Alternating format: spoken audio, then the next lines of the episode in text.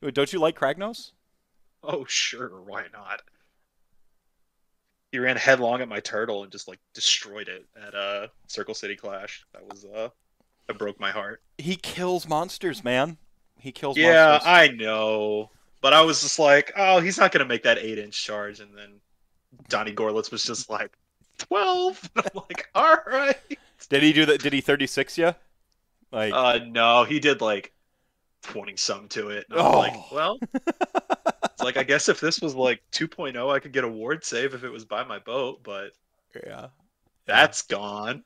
Well, so one of the things that always sticks in my mind when people start talking about nerfs to armies, there are certainly problems or things that are perceived as problems that have to be addressed because perception is reality for a large extent when you're a consumer entertainer company, right? Like, doesn't matter if it's busted or not. Like, if it's the perception is there, they got to do something to quiet the masses.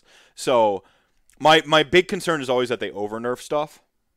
Like, they don't take things that are like a perceived problem or like a problem down to just like a little peg. Usually, it's usually like into the dirt. And man, do they come down hard on that terrain piece. You only get to put it in your territory, which now territories are much smaller. Right. You can garrison it now.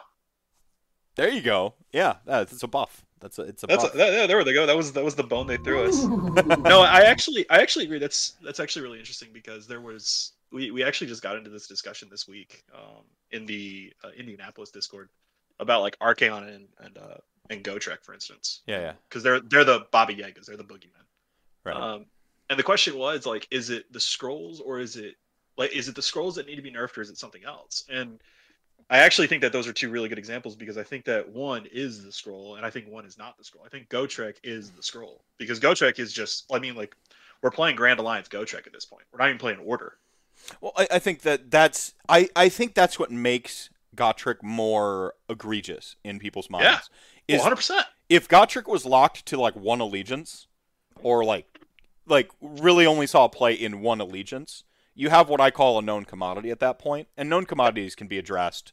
You can counterbuild for them. You can, you can do whatever you want. But like he can be thrown into virtually anything, and is just as much of a problem. Archaon needs a little juice. He does. Unbelievable. And see, that was the thing is, so like to your point about Gotrek, they put him in KO. They put him in Daughters. They put him in Idoneth. Yeah. They put him in Cities. I think the only list I didn't see him put in was Sylvaneth. And that's just because I don't really know if Sylvaneth has the points to do so, just because Alarial is actually good now. And I think that putting, let's see, 740 plus 4 something, 7, 8, 9, 10, yeah, almost like 1,300 points in 2 models. Yeah. That's tough. I mean, that's tough to bite off. But like to your point about Archaon, like, Archaon, the reason that he's as egregious as he is because it's what you surround him with. Mm-hmm. If Archaon was the problem, you would see Archaon in Nurgle lists. You would see Archaon in just stock corn lists. Yeah. But he's not. You're seeing him in Tzeentch because he can benefit from the Destiny Dice. You've got buffs out the wazoo that complement his weak spots, and you just turn him into a... I mean, effectively, he's very much like Malarian in Warhammer Legends right now because, I mean, Malarian has 14... has a 3 damage lance, goes to 4 on the charge. And I think he has like a 3 or a 4 up ward. I mean, like, he's a Gotrek that moves 14 inches. Like, what? Okay. Yeah. What do you do with this? Yeah. Take that down a notch. No, I think with kind of tying a bow on this, with the Archaon change that we saw in the FAQ, I think they identified the correct thing if you're going to target something on the War Scroll. Which was his Justin Bieber power,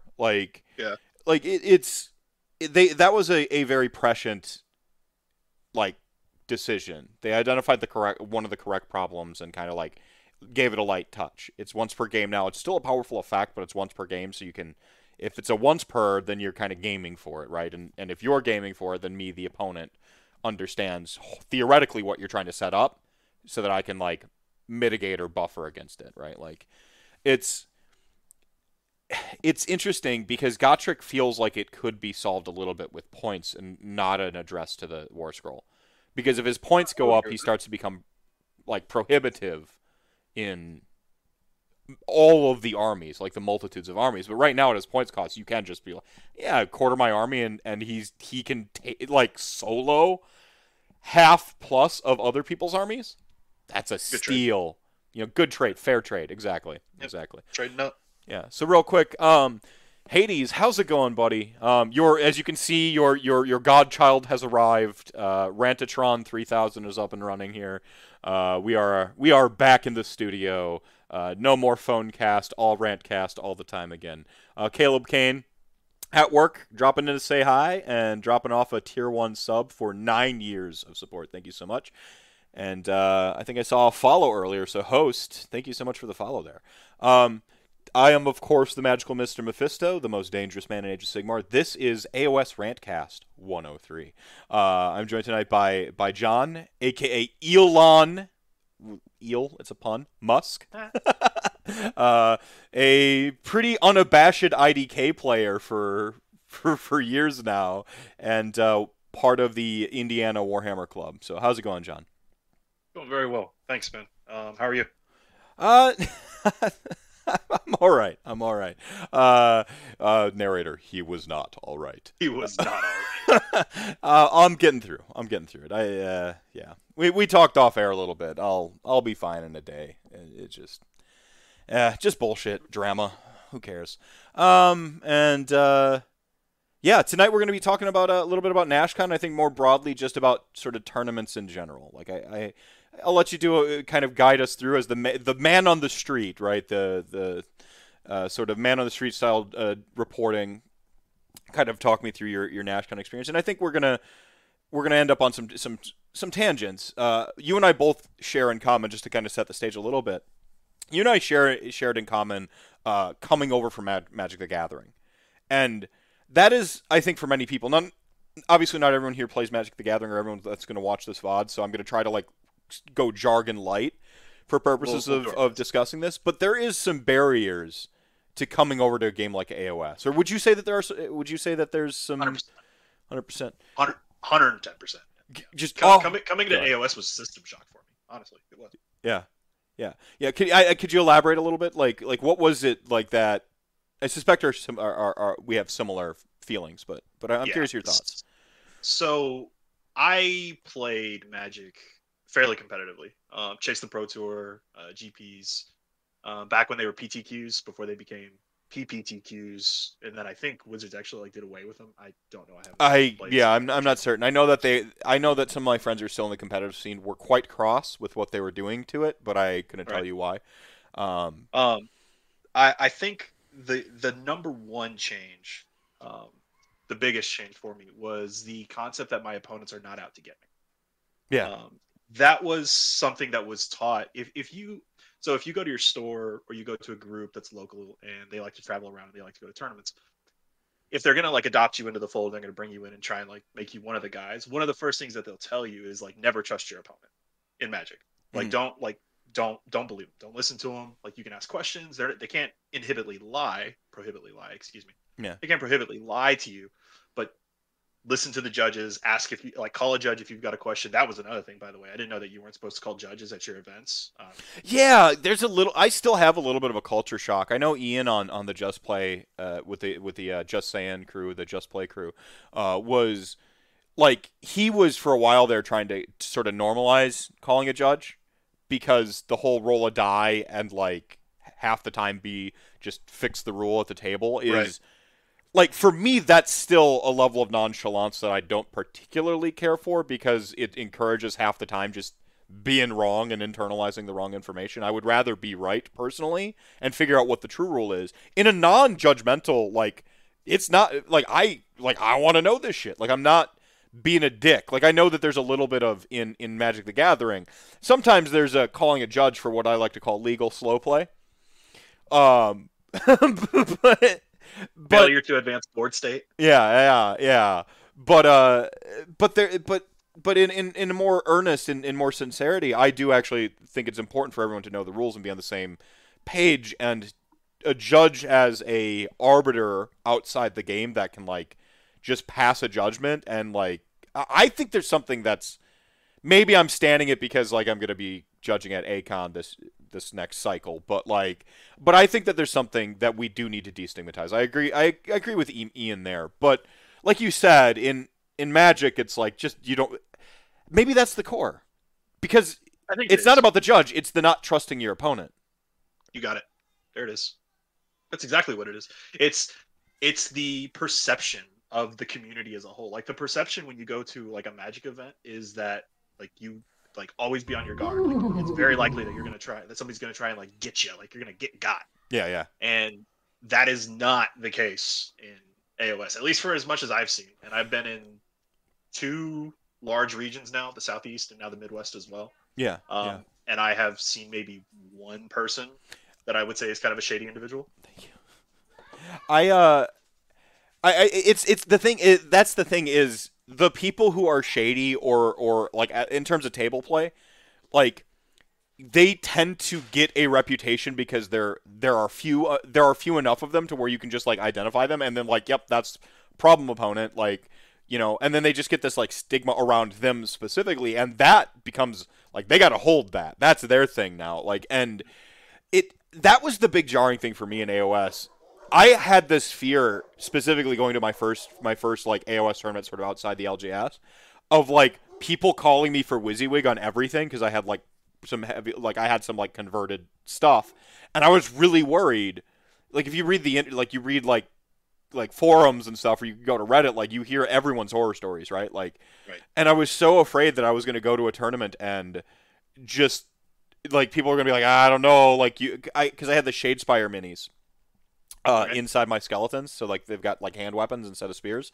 I'm like, someone's gonna call me and like they're gonna be upset with these. So I brought extra skeletons in case someone was mad that I had painted the cooler Shadespire skeletons and put them in my skeletons, right? And I did that for my necromancer because I had like a looks like a David Lopan from Big Trouble in Little China, like, so he's not maybe immediately identifiable. Like, I was worried that people had to have the model, and that was the first thing that like kind of I noticed people didn't care. Like, this community just wants the effort there. They kind of like don't care about like if they can see the effort in your stuff. Like, one-to-one proxies are usually frowned upon still, but like if they see the effort of you trying to convert something or paint something to be that way. I can't tell how passionate you are about Magic the Gathering by looking at your deck.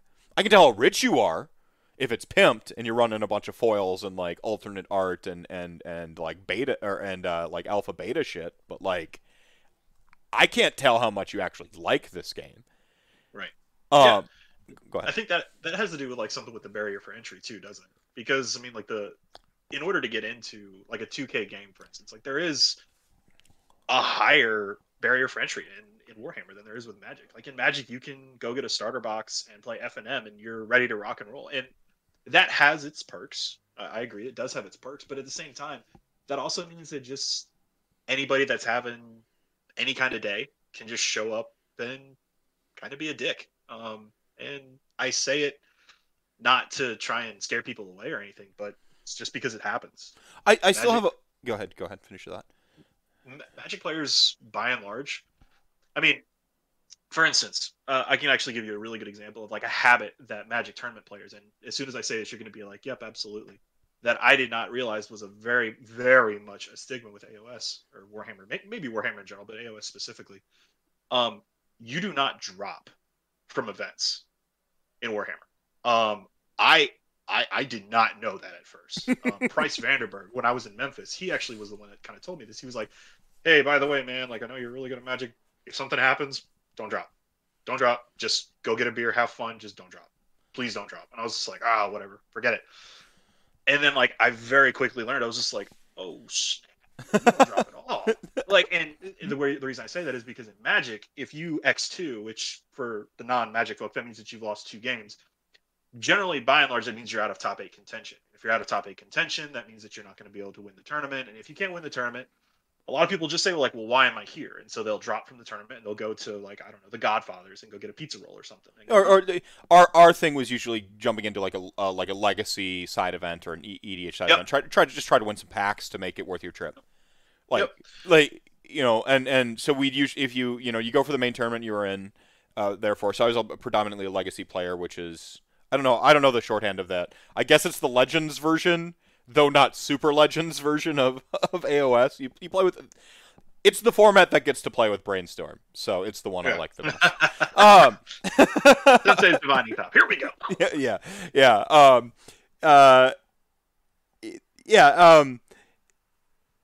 Fuck, man, I derailed myself with that. So I was predominantly a Legacy player, so I would show up to like your PTQ or you know, whatever, and I would go for like the Legacy event. And we started to finally near the end there. We're getting like Star City Opens that were like super Legacy focused. It was like the end for me for my grinder career was getting like really awesome Legacy. There was just a ton more interest in Legacy at that time. Whatever. So I was predominantly in there, and then you would just like if you X2'd, you would drop and then go just like immediately try to sign up for like a draft or some sort of like EDH was coming online around that time too. So EDH playing a pod real quick just to try to win something, just to make it worth your trip. And see, even that right there, like just winning something. Yeah. Like that was your mentality, was like, I want to win something. I want to take something home. I want hardware to take home. Yeah. Like that was the Magic mindset. And in Warhammer, especially AOS, that's not really the way we do things, and I think it's for the better. Honestly, I do too. I'm with you, and I think the main thing that I've identified is that Warhammer is a passion project. It is a labor of passion. That you don't build a 2,000-point army and like grind your games getting good with a 2,000-point army if you don't like have some investment in it. With Magic, I had decks that I was more invested in than others, but I'm looking at what the decks to win and decks to beat and you know, basically the S tier and the A tier. I'm just looking at S tier and A tier decks and going like, I'll play that one. That one's got black and blue in it, like, you know, like it because I gotta get my control on, dog. So it was I don't know. It's just a different thing, and like I don't like to shit on Magic as much as I was kind of doing near the beginning. I've got a fondness like kind of rekindled in me since I've distanced myself from the scene. Like the more I've distanced it from the scene, the more the rose tinted glasses come on, and I look back with fondness. But when I was in it, man, like Magic Meth is not the same thing as AOS Meth. No, and, absolutely. And I think that is for the better. And so if there's no other judgment, I don't need to balloon this out to everybody who's ever played Magic. I'm a better person when I play AOS than when I played Magic the Gathering. And 100%. And that's the only, like, kind of the perspective that's the most meaningful to me. And I like to, I mean, part of the reason the show exists is because I like to sort of like put the passion on display and sort of help people just like, you know, one, our tournament scene for a little bit had some stigma because we had a lot of the 40K stuff to deal with, and you know, there are some bad actors out there. You know, there's not zero of them. Like you said, you can think of one. I used to be able to think of three. I can only remember one bad game now. The more years now, because those other two must not have been as bad of opponents as the one that stands out in my mind. You know, like they're out there, but I don't think going in expecting the bad faith actor is the best way to approach AOS, and I think that that's one of the things that you have to learn kind of hard. Like one of my boys, Minimum Pants Kyle, in the Pants Mafia, when I met him, he's the first person I played at a tournament. I spent most of the game trying to figure out if he was authentically that happy and nice. Or if he was angle shooting me, because a Magic the Gathering player always starts out nice, the like kindest, but the minute they see they're about to lose, you fucking watch the life go out of them, and they become vicious. That was a mistrigger. Yeah. Like, oh no, it's cool, bro. Yeah. Sorry, I'm taking a time to shuffle. It's you know, I'm nervous. Oh no, bro, whatever, dude. Yeah, you know. And as soon as they draw that 7 and they got no lands in there, like, that's it. Immediately. Have you ever played this deck before? Oh no, man! I just borrowed this from my friend. Like, oh yeah, seemed cool. No, I'm selling it after the tournament. Yeah. I don't really like it. It never really works for me. Yeah. Man, I just top decked that force of will. Like, this never happens. Cool. Fucking goddamn it, Magic players. Counterbalance the force of will. Say like fucking counterbalance top's gone now. Good riddance. Good riddance. Yeah, it is. So I think you're still, from my perspective, I think you're still kind of in your journey, acclimating to AOS from Magic the Gathering, but there's sort of like the players out there that I kind of like, I watch and I'm really pleased to see when they're like growing as players. You and Nick are both kind of at the top of my list of people I personally know that I've seen like sort of on their journey, and you both had very different sort of paths and things that you had to like figure out and stuff like that. So it's really cool. So I guess that leads me to, how did NashCon go for you? Like, how was NashCon? Great. NashCon is probably my favorite event of the year. It doesn't matter if it's not the biggest. I really don't care. It lets me go home. That's my stomping grounds. I love the area. Griffin runs an absolutely amazing tournament. I love the format with the whole dual list. His packs are always actually watertight, not GW watertight. They're great. Yes. Yeah. They're great. I loved it, man. NashCon was great. I went 3-2. I think I got like 25th overall, something like that. So I mean, yeah, fine. Yeah, it was good. See, I shifted my expectations to wanting to go 3-2 and considering that as, if I go 3-2 and I see my friends again, and that was one of the expectations I had to shift from coming over from Magic, because it was like I have to win something or it was worthless. That was the mentality I went into Magic with, and such a dangerous mindset. I mean, it's you're inhibiting your own like fun potential with that mindset, you know, like you really are. So, plus I just like, I'm at the point where like the stuff I like to play, and when I first got into AOS, it was, you know, good S tier, A tier, depending, and like I've been so like fixated on running exactly the things I want to play now that I've like.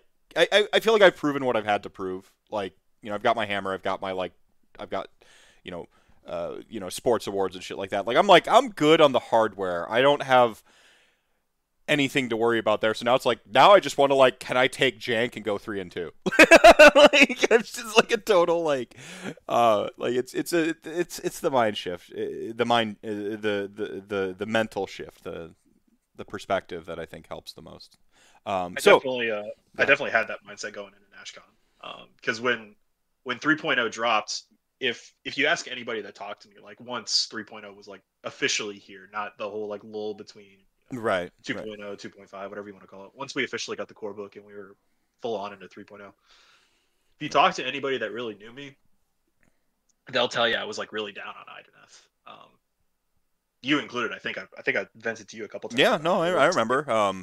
Yeah, it was really interesting, and it kind of took me a couple of weeks and a lot of meditation to think of like what I really wanted to do, because my goal has always been to be like kind of recognized as one of the best IDNF pilots in North America. Yeah, yeah. And that was always my goal, and that's tough. But the point that you made to me was, now's the time that you get to try and actually do that, because when it's easy and everybody does it, there's no glory to that. You know, not to make it sound too, you know, over the top by any means. But no, I mean, winning, you know, going 5-0, 4-1 at any event is difficult on any list at any point in time. Some are more difficult than others, but when it gets right down to it, even if you're on filth, you got to beat out everybody else on filth too, right? Yeah. Like, you got to beat your opponent, you got to beat everybody else on filth, you got to beat headhunters. Because when you're on filth, everyone, and they know what you do. You're a known commodity. But yeah. Sorry, can you just yeah. I think it speaks more to the quality of the player when you stick with it a little bit. You learn a hard lesson that you can't learn when the army's like the best in quotation marks. Like, you learn to play from the back foot, and that's what makes you dangerous. Like. That's what makes you a dangerous, to my mind. Yep. So that was, you know, like Bill Sousa isn't known as the best damn Flesh Eater Courts player in North America, possibly the world, because he was taking it while it was Gristlegore. Right. He just did it again. Like, he just freaking rattled off another win with it. Well, everyone's like, we don't know what to do with Fletcher to Courts. We think it's kind of bad right now. Like, it, you know, that's when you shine. You know, like, being good is like a prerequisite, but it's the perception of people in the scene. That's what you're fighting against, and it's hard to win them over when you're on quote unquote filth.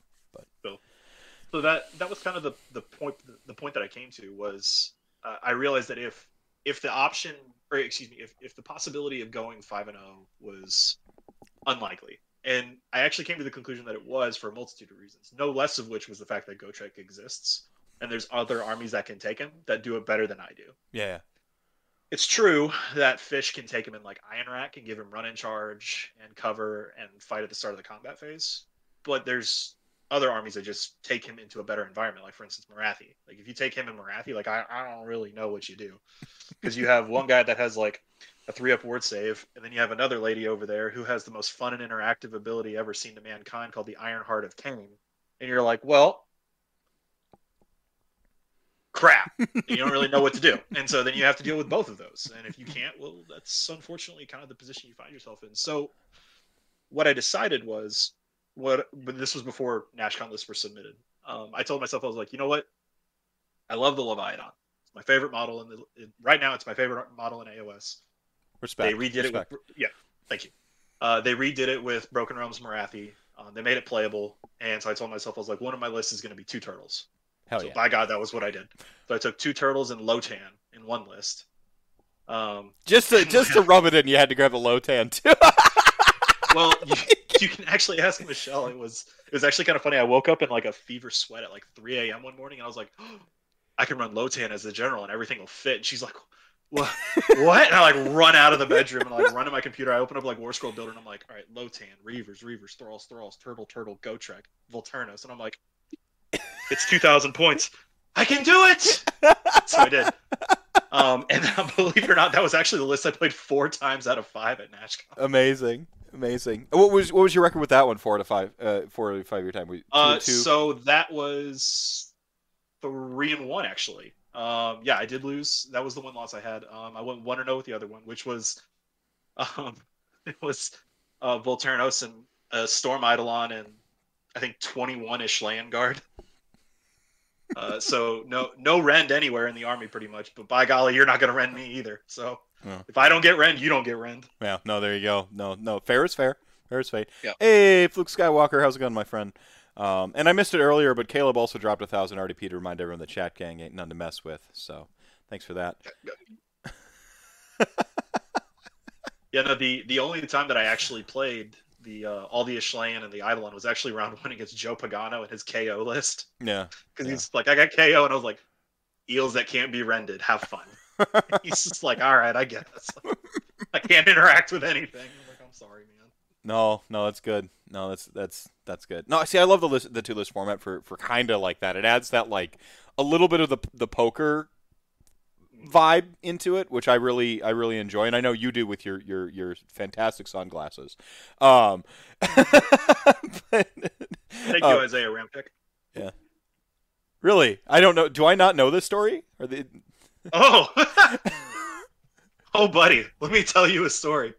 So, the first time that I had played Isaiah was at Armed Forces Day this year.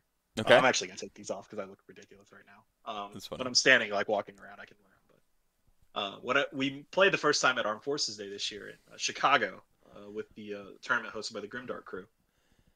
And when we finally played, we were in the middle of the game, and he told me, like, he puts his hand up, he's just like, John, I have to tell you something right now. I was just like, what's up, man?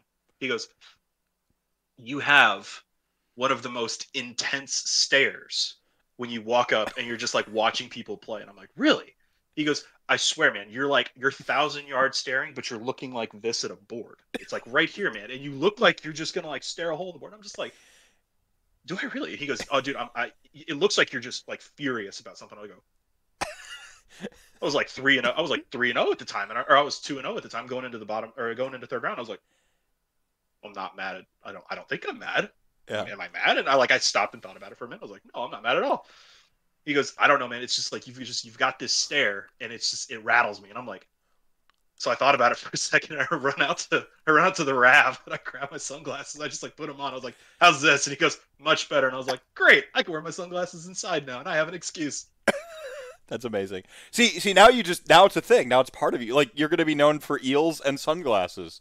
Honestly, yeah. If you're going to be known for two things, it's not too bad. It's a good combo. Like, it also tracks with the whole beach vibes of Iden F. Deepkin. Like, yep. The Beach follows you wherever you go, so naturally you have to wear your sunglasses everywhere. My shades, man. That Aether Sea Beach, right? Like, that was also the term that he called me a coward, because I kept shooting him with turtles and sharks. Because he was playing Ideneth as well, and he was like, be a man and fight me in the field. And I'm like, no, you don't have any shooting. I'm going to exploit that. Oh, man. Isaiah's a great... He's one of those... like. There's so many great people in the Midwest, and he's one of the... The Boy Wonder is one of the ones that you absolutely have to play a game against at some point in your Midwest career. Right. No, one of my favorite lines is to, like, yell at my opponent, like, push your models to the center of the table and fight me like a man. Like... Fight me, you nerds. Like, fight me. Like, you just... Like, I mean, sometimes it feels like that's all you really do want to do with Warhammer is, like, to watch the things go... And, like, I mean, you're playing with toy soldiers. Like, there's that small part of the brain that's still the kid brain, you know, like, that remembers doing that with, like, whatever toys. And I could try and go 5-0, or I could run all my eels at him. See, there's a moment like that in most tournaments for me. Where I'm like, yeah. The right play is this, but the awesome play is this. Like, yeah. We could deep strike 9 inches away and get a 6-inch charge, or we could try for that natural 10 prayer to remove fly from their army. By golly, yeah, here we go. There you go. Yeah. So Luke Skywalker, now hear me out, my dudes. Run 4 turtles and call the list Turtle Power. That was gonna be my Bruce City Brawl list, and I was gonna my first turtle that I got when I first had my first army that I took to ATC, which is where I met Brendan Melnick. Yeah. I kind of got introduced into the Midwest community. I had that army professionally painted. There's also the whole, like, that's a whole conversation, but beside the point. I'll defend people who get their armies commission painted. Like, I'll defend it. Like, I feel it's weird when hobby trophies are involved, but, like, there you go. Because you're going up against somebody who, like, you know, like a Bryce or like a Domus or something like that, who did paint the whole army themselves, and like that's where it gets different. And I'm not judging anyone, because as a rule I tend not to. I know if I were in this situation, like, if Vince Venturella, just as a fucking birthday gift to me, painted like an entire Soulblight Gravelord's army, you bet your fucking ass I'm playing that. Like, you think I'm not, like. But I know if I had, like, won a trophy, I'd have to be like, nah, go to the next person down type thing. Like, is where I would. That was what it was. Yeah, that was what it was, because that was a conversation that Mike, actually, our club president, that was a conversation that we had about it, because it's just like, it's awesome, they look great, but you can't win best paint because you didn't paint it. And I was like, well, why not? And we kind of, you know, it was the magic player in me, really, that was more than anything. But beside the point, to Kyle's point, the second turtle that I got, the one that I bought, and I painted myself. I mean, good on you for saying it. You could have easily passed it off as your own. Nobody knew who you were. Oh, yeah. So no, that's just not good. That's some integrity there. So good job. Thank you. Yeah. The second turtle, though, I did paint him orange, and his shell is black. He also has a Noise Marine guitar strapped to the howdah. He has a... I'm looking at him. He has an abhorrent arch. Like, he's just, like, shredding the guitar. Like... Please stand by. Yeah. Just, I mean, you got to have walk-up music being the, like, the was it MC Hammer did the Teenage Mutant Ninja Power song from the first movie? Oh, that's awesome. Oh, yeah. So yeah, you've got the drummer in the back. You've got an abhorrent archregent who's the lead singer. And then I got really bored, so I put hell cannons on his belly. I needed a ranged attack, and I couldn't say that they're gonna, like, play sound at you. Because nobody would be like, well, that's not loud enough to do damage. And I'd be like, all right, well, here's a Helldrake's Hell Cannon. So, like, deal with it, I guess. So, you know, between your professionally painted army and that conversion that you've done, you know which one I like better, don't you? Oh, yeah. Like, 100%. one is metal. The one that is metal. Yeah, the one that is metal. Like, but that for me, that's what hobby in this game is. Like, even if you're not the best hobbyist in the world, it's putting yourself on the table, and it tends to like people just in our community respect that. Like, they're just maybe it is the dad game like that Haywo talks about. Like, I suspect the day I solve the mystery of why AOS is as awesome as it is will be the day like I'm like, well, I've solved the mystery, and then I'm like, I'm done with this. You know, on a skeletal bone steed. Yeah, yeah, I ride off like on my nightmare. Yeah, yeah. Hull cannons clearly shoot sonic bullets. Turn it up to 11. Yeah, in D minor. Chat gang respects the vision. Tomb King, hey, it's Tomb Dad. He's going to be on in a couple weeks with some of the folks from Party at the All Points. So, nice. So yeah. I suppose we should probably like loop back around to like. I guess we could. Yeah, yeah. So I realized I was like, well, if 5-0 is not really going to be in the cards, then I kind of thought to myself, I was like, well, what can I do? Because obviously I'm going to go to the tournament. I'm not just going to drop because I can't go 5-0. It's NashCon. I love NashCon. I wanted to go anyway. Yeah. So I came to the conclusion. I was just like, well, I'll go. I'll take lists that I actually just like enjoy playing for the fun of it. And my entire goal was to try and teach somebody. One person. That was all that I really wanted. I wanted to teach one person. Because I realized it was like, just because I won't be able to accomplish, likely won't be able to accomplish my own lofty goal of like smashing NashCon 5-0 with post nerf IdenF, wham bam, yeah, Twitter goes nuts, everything. Yeah, yeah. Just because I can't accomplish that doesn't mean that I can't turn this trip, this tournament, into a success. And I actually got that opportunity on day two when I played a young gentleman, and it was actually kind of crazy because I remember I messaged you and nobody knew who he was.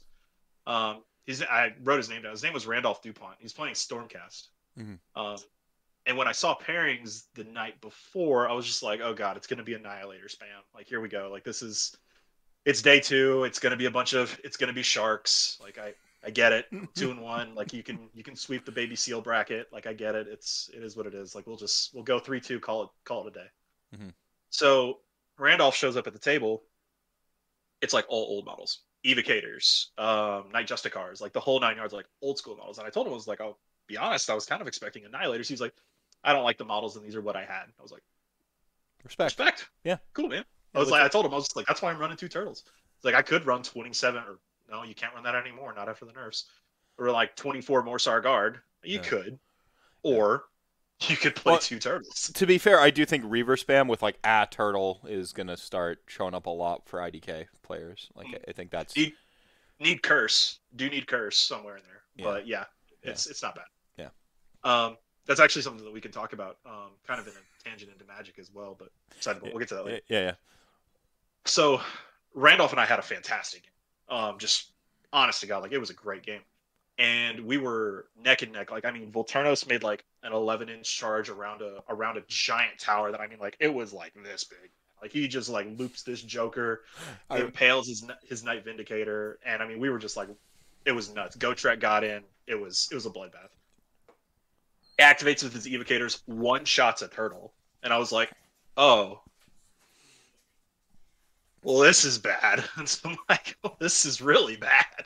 So I'm like, all right, well, we need to figure out how we're going to climb out of this. We roll priority, and he has his castle on. We were playing, I think it was like Survival of the Fittest or First Blood, like the triangle, like the diagonal objectives. Yeah. And he had his castle here, and he kind of was like in the spidgeting in the mid, and then we were fighting up on the top objective.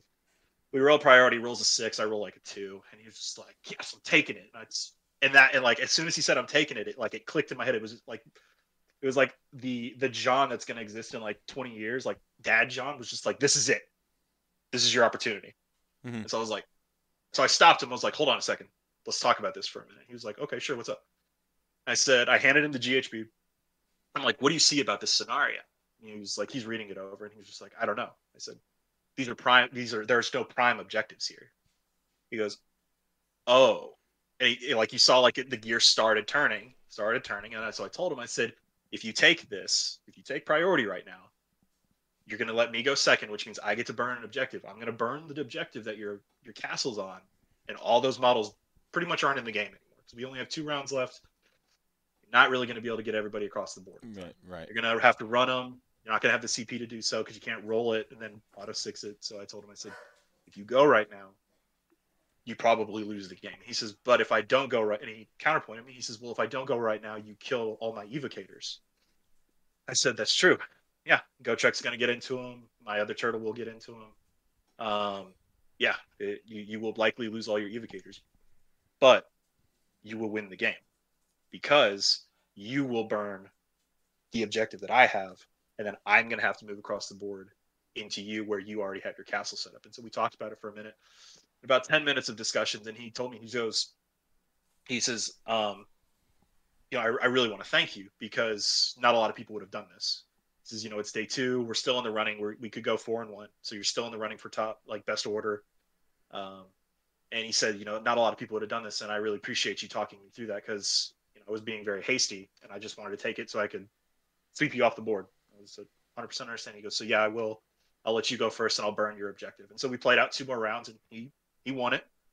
And yeah, so that was my teaching moment for NashCon, which was kind of like that was my little tiara that I wore. Cause that was my crown that I wore for it. I mean, this is like, I'm a big fan of this is why I love Brew City Brawl. Cause he's got like the wacky trophies and, it encourages like looking at the game through a different lens and rewards and incentivizes you playing it differently. But the thing is like the best moments don't have hardware in AOS. Like there's just, you know, it's just something you got to hold like onto, you know, like the same, since I talked about Kyle earlier, I'll talk about Kyle again. Like Kyle and I have like Terrain Gate where we shook hands at the end of the match and our handshake was so mighty we actually knocked over the terrain and broke it, and we just like set it back and like never told anybody. If I that memory sticks out in my mind more than the hammer from that weekend, like right. That memory, and like when I look at the hammer, I don't remember winning, you know, best death or whatever. I remember that interaction. Yes. 100%. Yeah. Yeah, so such a good sport, says Kicker. Damn right. Arctic Circle says, so chat gang, I went and checked out a Land Raider that wasn't fully assembled. A friend gave me that's been sitting for over a year. Wrote it and made it a home. I mean, that's cool.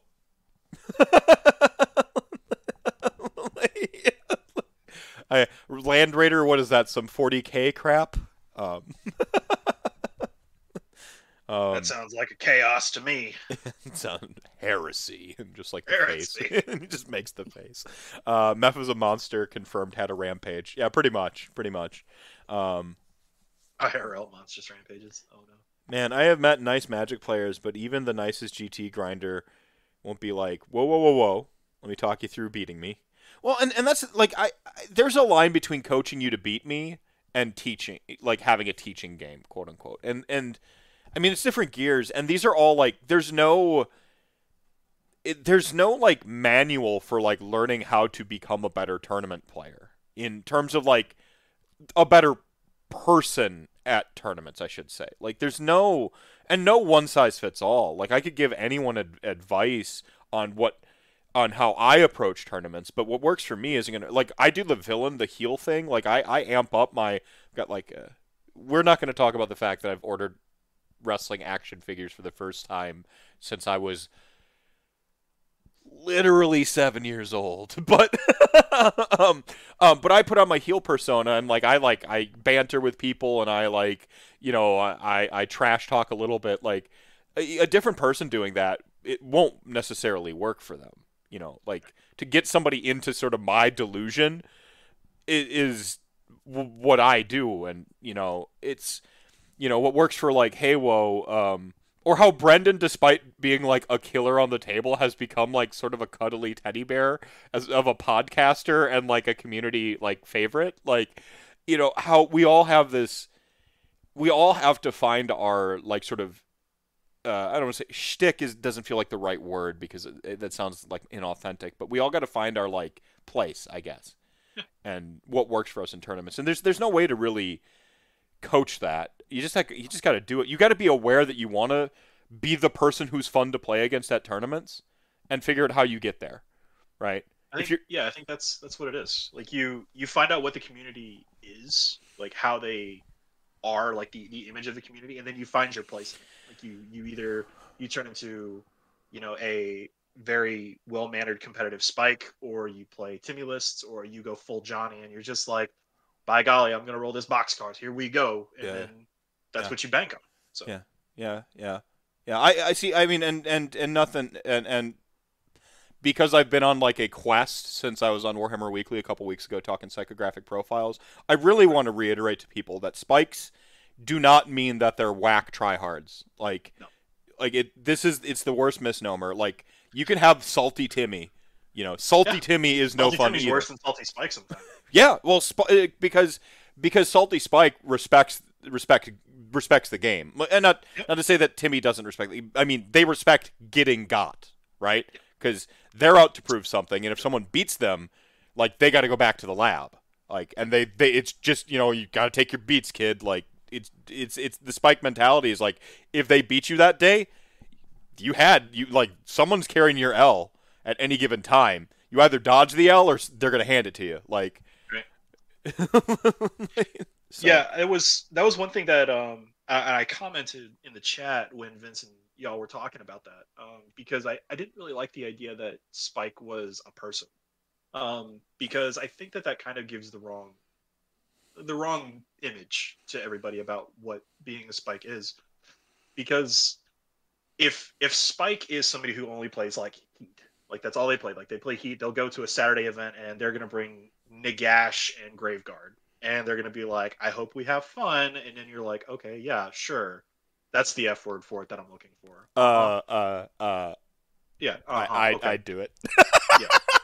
Two of my favorite things, and I'm on tape, baby. I've had a podcast for years so people know where my agenda is with Nagash and Graveguard.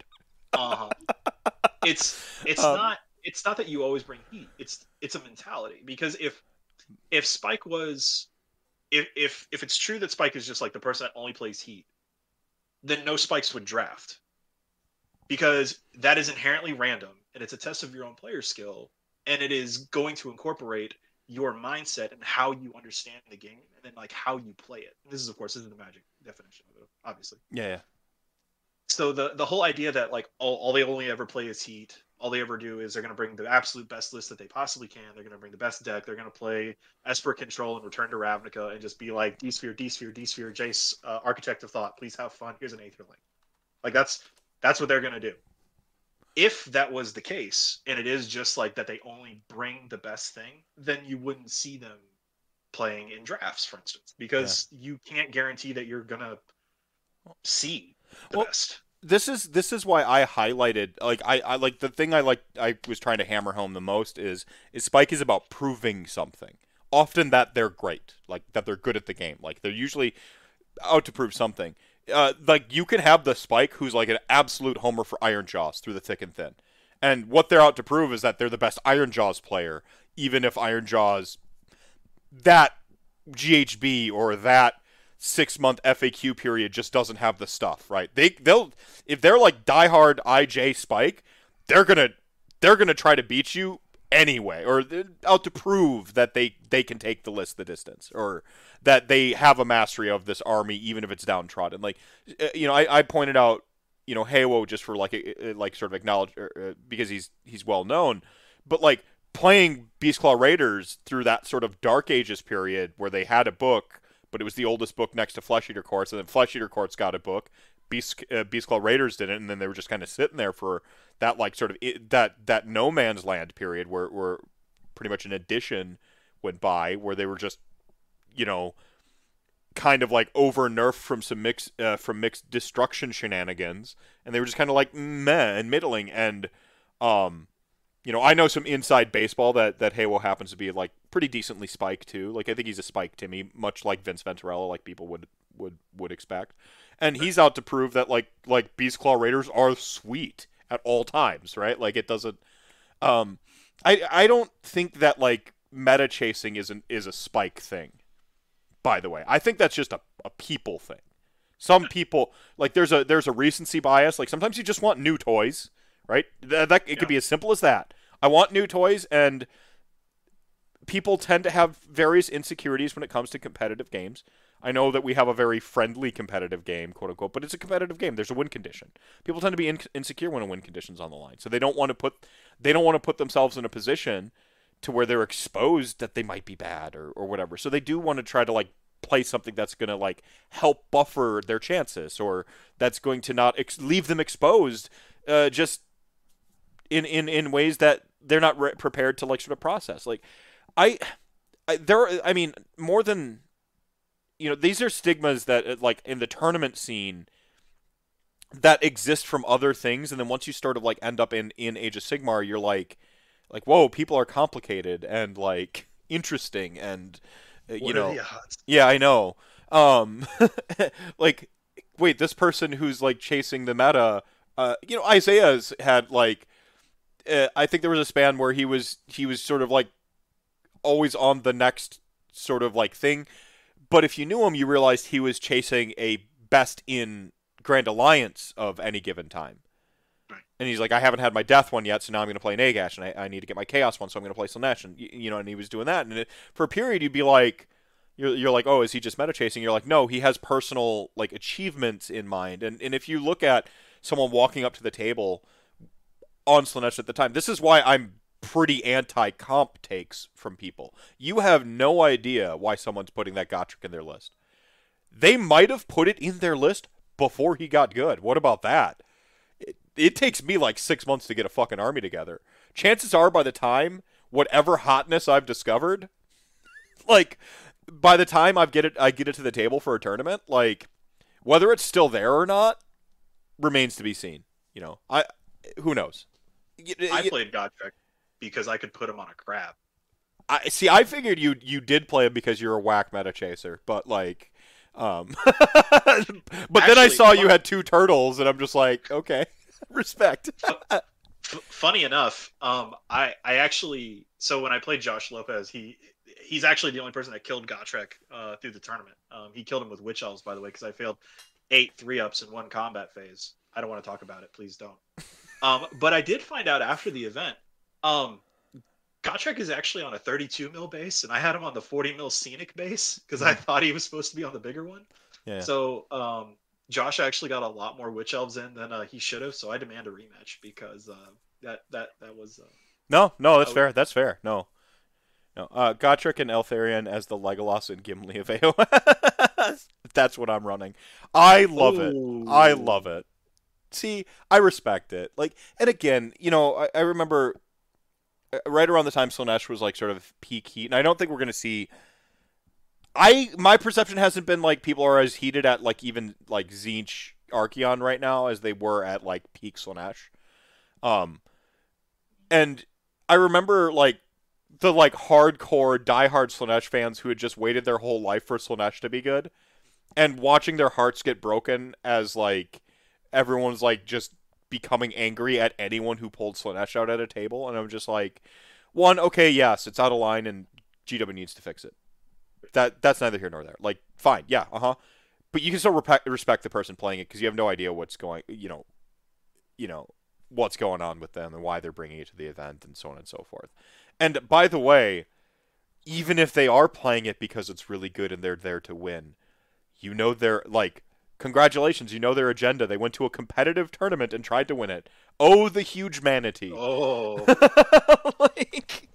I felt like... So, when Slaanesh was at its peak, and then when it started its descent, looking back on it now, it almost feels like a Buster Keaton movie, because it's just like he hit a rock, and then he fell and hit another rock, and then he fell and hit another rock, and he fell and hit another rock. Yep. And then he hit the ground, and he's just like, all right, well, we can manage. And then he gets hit by a truck. Yeah. It really was, man. You're like, huh? Yeah. At least we're not Slaanesh. Yeah. Well, I mean, and that's the thing is, like, I mean, we did see like when those first set of tournament results came out, like there's that the week of tournaments and 3.0 was here, and we saw 2 4-1 Slaanesh lists and just a really good sort of kaleidoscope of all the various factions sort of in the top 10, right. or podiuming, and you just went hell yeah, that gave me a lot of confidence in 3.0. And I got to address one more thing. That would have been a perfect transition about so how did 3.0 go for the tournament? And I could have had the professional transition, but I choose to go for the tangent here. Fluke Skywalker says Nagash is Spike. His death magic he death magics harder than anyone. So Nagash, his psychographic profile is certainly a Spike. Nagash, the model, is Timmy. Timmy Johnny. Timmy likes big effects. It doesn't get bigger than holding a Gatling gun of magic spells and just going 8 times. True, but he's also too consistent. So that's the thing, is that if your goal is just to be I want to just rattle off arcane bolts, that I agree, that's Timmy Johnny. But when you're just I'm gonna try and rattle off arcane bolts, sure hope I don't roll snake eyes, bam bam bam bam bam bam bam, and then you're all right, well, I do it.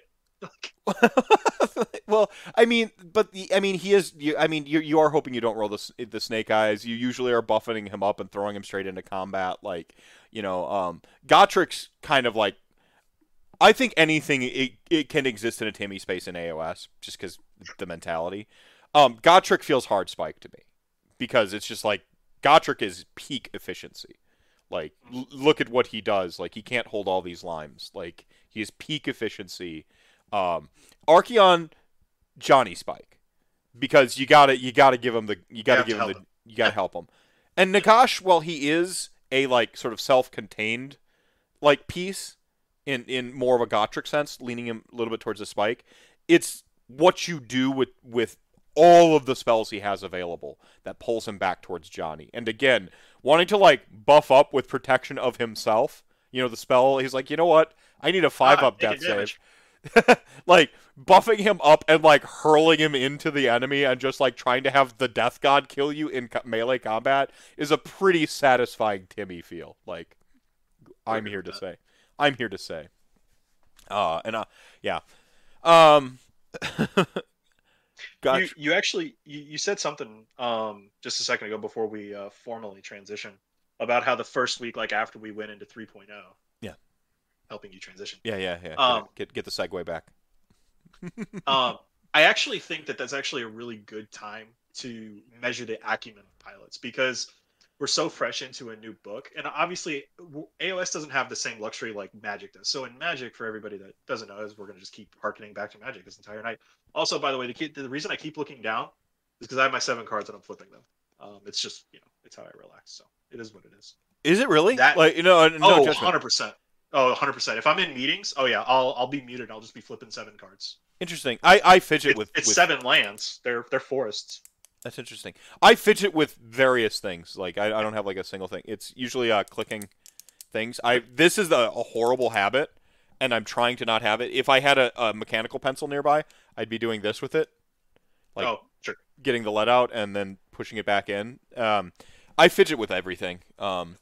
Turns out I think I might actually have ADHD. I've just never been diagnosed. I know I said that laughing, but I probably do. I'm gonna probably go talk to somebody professional because self-diagnosing is it's yikes.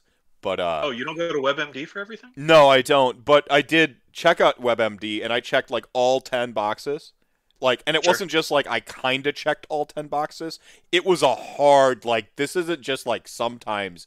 This is every day of my life I'm struggling with these things. And then I watched a YouTuber with a video called Oops, I Have ADHD, where he talked about not realizing he had it for a long time. And then a friend was hey, you might have ADHD. And then he went and talked to somebody afterwards and it was confirmed. And he described just a day in his life. And I'm he just described my exact experience, day to day, from losing his keys at the start of the day to the decision paralysis he gets with making stuff or doing stuff. I have shared on this show several times, it's called executive dysfunction, by the way. I didn't know that it had a name. I was sitting there and I'll sit here in front of my screen when I have say tomorrow night, I'm free. I can stream anything I want. I will get in front of my computer and know that I want to stream and that I have to stream, and then I will like sit here and I will get paralyzed not knowing what to stream, and then like it overwhelms me, and then I will like end up basically doing nothing for hours, or like then I fall hyperfixate on something else and like go down a fucking like Wikipedia spiral, like something needing to know everything there is to know about tying ropes. You think that's hyperbole? Literally happened. Like, oh, I believe it. Like one day, just now I know what all the ropes are. Like, in case I ever need to tie a knot.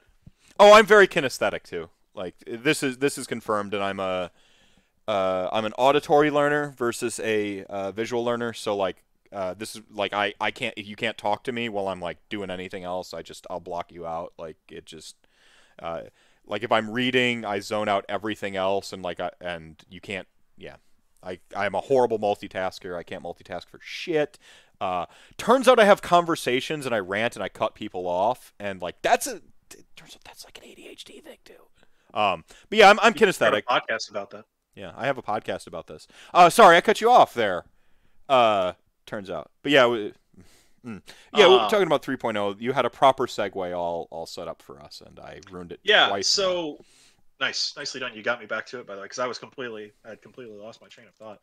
So in Magic, there are rotations that occur exponentially more quickly than they do in Magic, or excuse me, than they do in Warhammer. Yeah. So, and obviously in Age of Sigmar, we went from 2.0 to 3.0. We were in 2.0 for, I don't know, until after the Ideneth book was released, until there's still not another Ideneth book released. Thanks, GW. Appreciate that. Mm-hmm. But in Magic, when a rotation occurs, certain cards are no longer allowed in Standard. And Standard, of course, is if you're going to chase the Pro Tour, like that's what you're playing. You're playing Standard, or you're playing Draft. And easiest whatnot. To get your Pro Tour points on it, yeah. And the thing is, on that day zero, like week zero, the first week of the Open, for instance, because like you'll have FNM one night, and then that next Saturday there will be an Open of the new Standard. And of course, there's people who would play like Friday night, and then they would drive to the Open Friday night after FNM, and then they'd play all day Saturday, be completely exhausted. And me and two of my buddies did not do that from back home all the way to Indianapolis one time, and we didn't almost die in the middle of Kentucky, I promise. That's beside the point. Beside the point. You know, this is a show where you're allowed to go down tangents. It's a measure of the pilot's skill, because they see. There hasn't been time, because in Magic you have this whole stigma of like net decking. I hate it. I think it's a stupid term. I don't like the idea that people are like, we call it net listing here, but yeah, net decking, net listing. Go ahead. Like the whole concept of like, oh, well, you're only meta chasing by and large. Like, oh, well, you're only playing it because it won Goonhammer, or because it won Summer Slaughter, or whatever it might be. Whatever the reason is, in Magic, that week zero, you don't have that luxury. Like there is no top 8 boards for you to see like what's won the last 6 Opens, for you to see like, okay, well, this is East Coast and we're seeing a bunch of this. This was in the Southeast. We were seeing this deck, and et cetera, et cetera. Well, on that first week, it's really all about like how well you are as a pilot to say, these are all the cards that are going to be in the new set. These are all Standard legal. What's the best thing that I can make with this? And so that first week is when you see a lot of people who are very good at determining value in their cards, like generating the most value out of their cards and utilizing that for that first week. Well, yeah, those people that just play red deck wins. Well, I think you also have like, this is where the innovator, like the list builders and the net like the people who establish what go on to become the net list. This is when the innovators first show up. Like you have innovators and pilots, right? I tend to be a little bit better on the innovation side of Magic than I do the piloting side. Like, so I play decks that, like, I like to have decision-making in my decks. You know, I talked about Brainstorm earlier. Brainstorm has the most decision points of any card in Magic the Gathering. It's my favorite card. But, like, you know, I'm not going to, like, play the pants out of you. I'm going to have been more clever than you. You know, that's how I'm going to, like, usually do it. So this is when you see people innovate. This is why I love this moment right now in Age of Sigmar. Yep. Exactly this moment right now, because one of the things that I thought you were going with this was like the lag time in AOS versus Magic the Gathering. I can grind goldfish, it's calling, right? Like I literally proxy up a deck, and I sit there goldfishing for hours.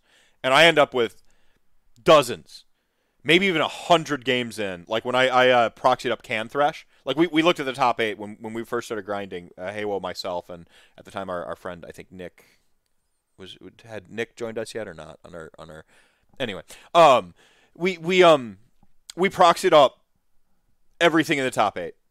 And we sat there goldfishing one ourselves with our decks that we were thinking of building, and like playing. He was sitting across the table just playing his own goldfish games. I was sitting over here goldfishing, and I remember goldfishing Can Thresh, and just thinking Canadian Thresh, for people at home. I remember, and I'm like, it's like you don't even pilot it. It's a deck that pilots itself. Like you literally can you do the thing now? You do the thing. I'm like, I've never seen it. So that was my experience. But like, you have that luxury. You can do that. And I actually, as far as like proxying in AOS, I think we can benefit a little bit more from like proxying and goldfishing a little bit. I will practice my deployments on. It's become this table. This is about my deployment space here. I've got another glass table over here that's much bigger. And I can like lay out some of my terrain, and like I will practice my deployments on that. If I don't have all the bases handy or like all my proxy models, I will grab a couple of the bases, trace them out on a sheet of paper in the configuration I would deploy them in, and I will deploy those pieces of paper. And the fact that you just grabbed a flare and I can just like reach here and grab an eel is just like enough, I suppose, to determine like where we are in the scheme of things. Dude, I could like reach back in time too. This is how good I am, and just like grab Clown Gash. Oh, I've heard of that guy before. Old Gash. Yeah. Got Vlad here too. So to the point of like proxies before we actually probably need to stop and segue. Yeah. When COVID hit, like TTS took off like a bolt of lightning, man. Yeah. I still use it. Yeah, I still use it way too much, honest to goodness. But the thing is that it's such an interesting tool, because you get the ability to play people that you would never get to play before. And I don't mean that in the sense of you get to play more people and it's nice to meet new people. You get to encounter people who just like look at this game from a completely different sense than you ever could possibly imagine. So for instance, just this past week, we just wrapped up Release the Beast. It was a 6-round event. Ended up going like 3-3. And there were members of the Russian ETC team on there. I mean, I can't go. I can't go to GP South, and I can't go to Russia and play them in Sigmar, as opposed to going on Discord and being like, "Hey, LFG2K comp," and somebody messaged me, and I'm like, "We're into a game," and like it's so interesting. But I think more than that, and I would actually kind of interested on your take on this. I almost wonder if it's the time investment too, because in Magic you can do 3 rounds and you have 50 minutes to crush the hopes and dreams of your opponent. Good luck. We can't play a round in 50 minutes sometimes, depending on who it is. Yeah, no, I mean, and that's all a part of it. It's hard to play a whole game of AOS. I mean, I will have goldfished, or even on Arena, I will have played a dozen games in the time it takes you to play one game of Age of Sigmar in TTS under controlled circumstances. Yeah. I can just like bing, and I'm playing, and I've played 12 games, like in an hour, 2 hours. It's not hard, especially when it's like when you have like a partner or like someone you grind with or whatever. Like you're in that mode of just playing through the games real quick. Like, okay, I lose. I know how this is going to go. Boom, like reshuffle. Like just re-racking takes you longer. So there is a time element to Age of Sigmar that sort of keeps, I think the water level will gradually, the longer any game exists ever, the water level of player skill naturally increases over time. Like, but our water level raises a lot slower than it does in Magic the Gathering. I agree with that. And I think that that's something that people are aware of mostly, and I don't know how useful it is knowing that, apart from understanding that if you want to start the journey of the #getgoodening, you gotta time sink, but practice with a purpose, and the purpose becomes even more important. You gotta be even more purposeful. You can't rely as much on like the muscle memory and building that as quickly with some stuff. Like, you're certainly practicing for that, which is why where TTS falls down a little bit for me. It's a great tool, practicing your ranges, practicing your deployments, and your literally like game theory and all the things that make you great. But some of the muscle memory of actually like playing your games efficiently, knowing when you're in TTS, this is something that I don't think people realize. You have God sight. You see everything all at the same time, yeah. for better or worse, but mostly better in TTS. You're in RTS mode. You can look down, like, it compresses the macro and the micro into, like, sort of one plane. In AOS, the perspective you take from a table, like, forgetting someone's model is over there, far more likely to happen on a table than in TTS. No, I agree with that. Real quick here, Rocco, your boy, subscribe with Twitch Prime for 14 years. Thank you so much for all the support. Chat gang ain't nothing to fuck with, he says. IDK are sad now because of our water level. Too soon, bro. Dropping all the chat gang spam. Lord Whale, Fluke Skywalker, Hades Death God, and Arctic Circle. Dropping 1,000 RDP each. Remind everyone that chat gang ain't nothing to fuck with. Thank you so much for that. I don't know. Like, I think being more purposeful, mindful in the way that is, if you want to get good. Like, if you just have fun pushing your models to the center of the table and fighting like a real, man or whatever pronoun you choose to use, cool. There's nothing wrong with the way you're playing AOS, and I will enjoy my free W, thank you. But but if you want to do a little bit more than that, then you got to play with purpose, right? Yep. Joke's on you. I only have one good eye, so I forget models all the time anyway. Play to the weak side. Yeah, play to the weak side. Yeah, like a boxer when they're like punch drunk in one eye. Yeah. Man, I can't Twitch Prime for my phone. Ugh, struggle is real. AOS, MTG. I don't have malice for MTG. It's just a different game. I play AOS for one of the reasons I love AOS is because it's the place where all the voices in my head come together to play. The Johnny, the Timmy, the Spike. I have all of them in varying degrees. I'm mostly Johnny. It's where, as a writer, as a creative, even as a my former life as a pro wrestler, like an indie pro wrestler, all of that stuff comes together for me in Age of Sigmar. My love of art. All of it's here. Oh, and EDH has the most in common, I think, with Age of Sigmar, because EDH is. I would agree with that. Is the lords and ladies format, right? Like, it is for the high society. You play it with the snifter of brandy, right? Like, I keep 3 EDH decks updated, and I bring them to every AOS tournament just on the off chance someone wants to play Magic. Really? They're in my backpack over here on the other side here. I'm not going to dig them out. I keep Atraxa, which is my no fun allowed deck for people who never got the notice. Okay.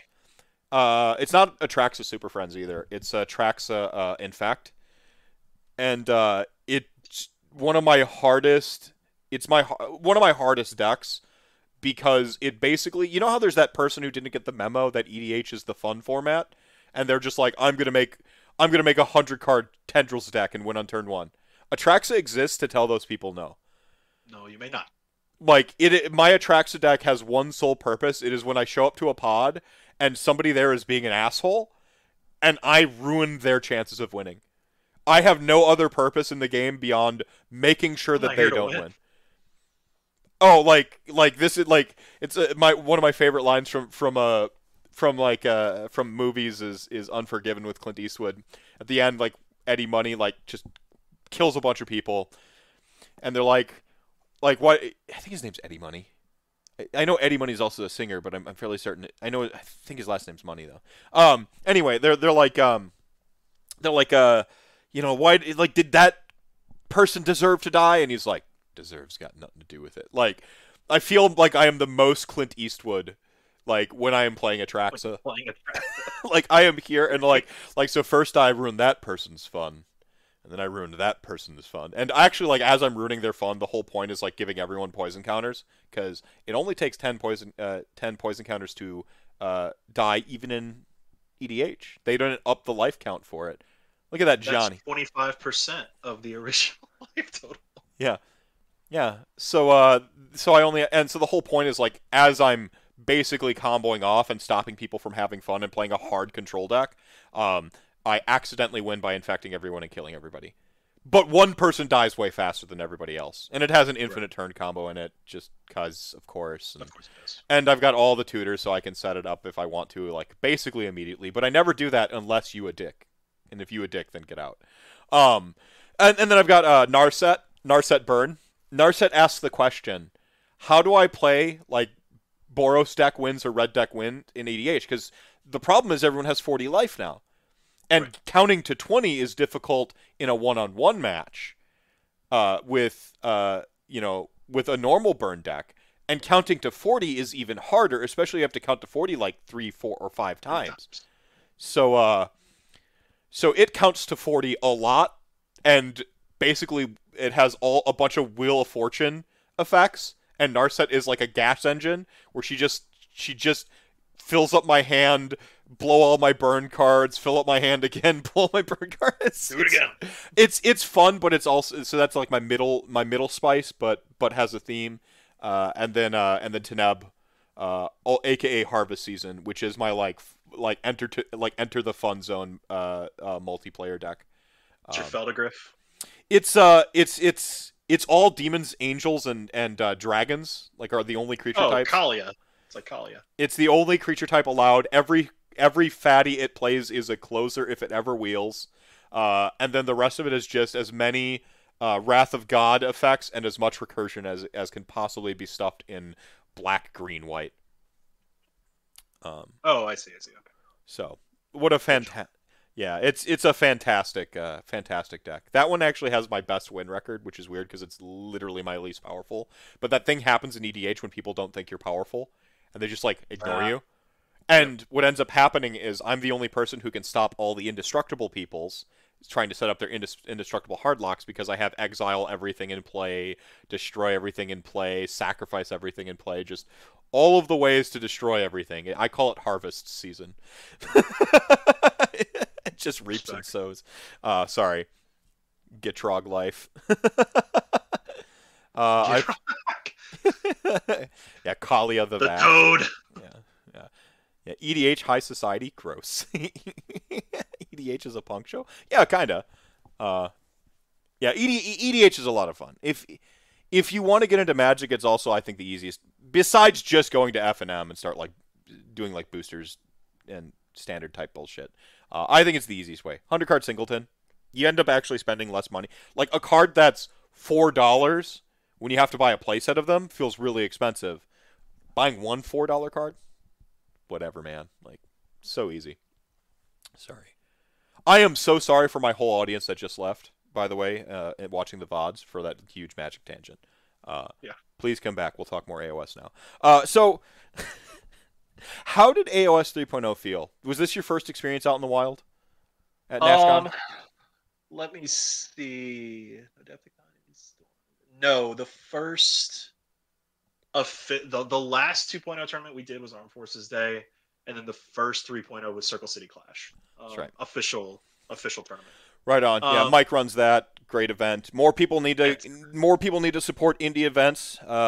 That's the real theme of the show tonight is if you are in the Midwest, if you're around the Indianapolis area, support more indie events. I know Mike's trying, you and like your whole club is trying really hard to like really build the scene up there. I respect the mission. One of my favorite drives is actually from Milwaukee to Indianapolis. Used to make that trip constantly for Gen Con. Like, it's an easy drive. I'd imagine it's pretty easy coming from Ohio to, like, I think it's like 6 hours, whatever. That's a proper length to have a 2 episodes of Rantcast play. Oh yeah, like, come on, that's a good deal. Yeah, Circle City Clash was the first big 3.0 tournament.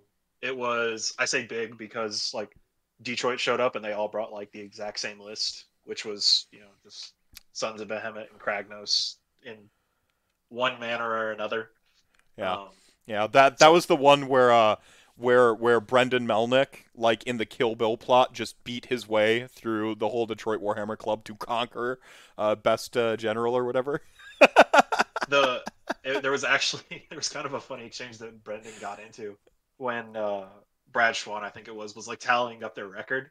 They were like, ah, we are 6 trillion wins at Circle City Clash and like 4 losses. And Brendan goes, did you lose to Eels? And I was like, 5 losses! Yeah!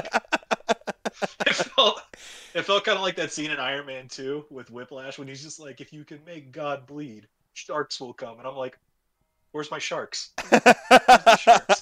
like no sharks came. Yeah. No, fantastic. No, that's good. No, no, that's great. So Circle City, I kind of forgot that was 3.0. I remember the event, but I forgot that was 3.0. That was like right at like 2 weeks. Like, yeah, it was hot. Like, it was very much like everybody was like, is it 15 in? Is it 11 in? And we're like trying to measure everything correctly, and then we'll get like halfway through the game of round 3. And we're like, oh god, they weren't prime objectives. We need to remove one. And so, oh man, we'll just roll a dice, and then we'd roll it and be like, all right, that one's gone. And yeah, so it was very. We were stumbling over ourselves. Most of us were, at least. And right, and then so then NashCon's the second one out of that. So you've had time to you had one event you settled in. Yep.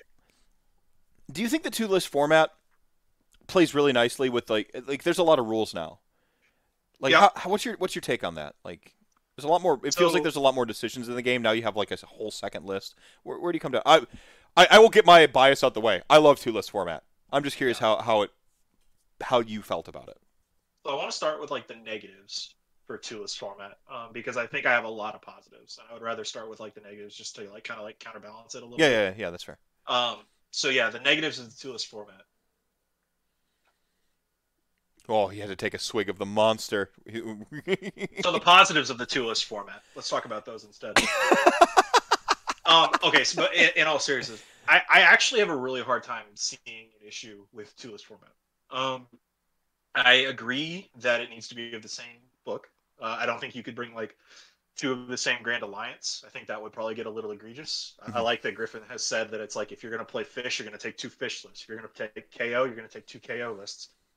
Honestly, the biggest drawback to it is genuinely just transporting more models. Right. And you can avoid that if you just like play a very similar list. Like, because Griffin even says in the pack, he's just like, hey, you can literally just change an artifact, you're good. Yeah. That's all you have to do. Or you can be a degenerate like me, take 2 turtles in one list and 21 eels in the other list. Right. Yeah. And 2 entirely. Like that's right. That's really the hardest part is just transporting effectively 2 armies. And so I suppose if something like LVO, for instance, went to 2-list format, I could see how that would be a bit of an issue because I think flying with what could be 4,000 points, that could get a little hectic. Because I mean, like I can fit 2K points in one of these. I'm not sponsored by it, I promise, but one of these like Magnarak 426s or 423s, I don't know what it is. Mm-hmm. Like I can fit my army in that pretty well, but if I was gonna have to like stuff 4K's worth of fish in there, like. Even if I'm not playing the boat, like that's going to get kind of tight. And so I think honestly, like that's probably the biggest drawback is just transport. Right. But if you're driving, you don't even really care, to be honest with you. Positives though, man, it allows so much creativity. Like that's always one of the things that like you brought up the point earlier. I don't remember if we were on air or off when you brought up like the whole poker face, so like the poker element to it. How I dealt with it with my opponents. For anybody that's curious how this would work, because you know, there's always like. That thought that occurs, you're like, well, I could see my opponent's list, and then I could say, like, really quickly, like, oh, I'll take this one instead. Super simple. Lay it face down. You just be like, this is my list that I'm going to play. And then your opponent lays theirs face down. 1, 2, 3, flip. Yep. There you go. Yeah, well, Griffin, you mentioned, like, earlier, like, Griffin's packs are, like, actually watertight. I mean, apart from Noon versus Midnight. But I trust y'all got that sorted out. Sorry. We roasted him a little bit on Man Reed's pack. Brendan and I have a mysterious reader and I have a little mini gag we've been running for a couple. We did Circle City Class and NashCon were the 2 events we did for that. He runs a watertight pack. He's pretty explicit with the 2-list format. Like there's pretty much. like, there is the poker thing to it, but it's like you know each other's lists at the table, and then you both, like you said, you kind of like, you look at it and you're like, okay, put it upside down, like put them to the center, and then like these are the lists, you know, boom. And any of that like gotcha-ing and that people might worry about doesn't really exist in the in that manner. And if it makes people feel better, the whole rule of like, oh, you can't have a model that's over half your army, fuck out of here. No. You want to play that Khorne Dragon? Bitch, bring it. You're gonna play that Khorne Dragon. Right. Well, they fixed it. I guess they addressed it in the GHB anyway. But even if they hadn't, you know, they were ready. Yeah. Play it. Yeah. Bring it. Yeah. No, and I man, I see. I went to NashCon not last year. It would have been the year before, right? And I think we ran into each other there. That was the first time we met, kind of face to face. And I brought two completely different lists. Like I had like my Death March list for Legion of Nagash, and then I had like my peak Nagash, like Nagash and them boys, like you know, like other, like completely different lists, play completely differently. I think I even got cheeky with it. Oh no, he ruined my fun. I was trying to so Legions of Nagash is a bad book, and it didn't have sub-allegiances. It had 4 different armies, or whatever. And so I was trying to play, like, one list as, like, Legion of Night, and then the other as, like, Grand Host, and he didn't let me go between the two. I had to be, like, all Grand Host or all Legion of Night, which did ruin some of my fun. So my turbo skeletons weren't as turbo as they could have been, because they would have had an additional 3-inch movement on top of their 3- and 4-inch movement. how poetic that you could have gotten 3-inch movement for that, and that was also the tournament when they unveiled a OBR. You're like, oh my god, it's gonna be awesome! Oh yeah, almost like I am James Workshop, and I had machinations in place to make sure that I will always get to move an extra 3 inches. Oh yeah, oh yeah. Oh man, 3.0 is good. So to get us back on track, 3.0 is good. I think that it's the changes to the game itself have been very healthy, despite the fact that like the army that I one-trick was punished by it. I think that Haywo kind of, I liked what Haywo said about like the save stacking arms race. I think that that's very, very well put. I do believe that that's probably still a little bit of an issue that somebody smarter than me probably should address. Mm-hmm. However, with that said, I do think that overall 3.0 is a fantastic spot. It's very fun. I'm enjoying it, and as anybody can tell, I'm more competitively oriented. And if somebody like me that finds no joy in anything except like trying to get W's can have some fun, then I suspect most folk are having an all right time. That's a fantastic endorsement for 3.0. I mean, I can't add or say anything better than that. So two-list format. How were the battle plans? Like, what do you remember the battle plans off the top of your head? Like, what, you know, round 1, 2. Yeah, three, I wrote them down. So first we played Savage Gains. I played that against Pagano and KO, which was a shooty list into a list that has an allegiance ability that says you may not shoot what you want to shoot. Yeah, it went kind of as you would suspect it to. We played Feral Foray in round 2. I don't have my GHP in front of me. I actually have come very ill-equipped. Beside the point. You're killing me, Smalls. Try not to be small anymore. Yeah, round 2 I played. You're killing here. I'll recant. You're killing me, Swoles. Swoles. Round 2 we played Feral Foray. Another good event. Another good scenario. I enjoyed Feral Foray. Round 3 was probably my favorite so far. Is the Vice. I'm really enjoying the Vice. I think it's fun. For those that haven't played yet, what is the Vice? For those that may have not played the Vice yet, what is it and why do you like it? So the Vice is so you're playing long deployments instead of short board. You're playing long board, which is actually super swell if you end up getting an end table instead of being in the middle. Because if you're at the end, then both of you can stand at the end and just kind of be like, yeah, we can move this. As opposed to if you're like in the middle of 2 tables when you're just like, yeah, those reaching over here and I'll go around the table. And yeah, those peasants. Peasants. Casuals. Anyway. Yeah. So the Vice, your objectives actually start in the corners. So they start at the very corners, one in each And in Battle Round 2, they move in to the next quadrant. So everything is broken down in the rectangles.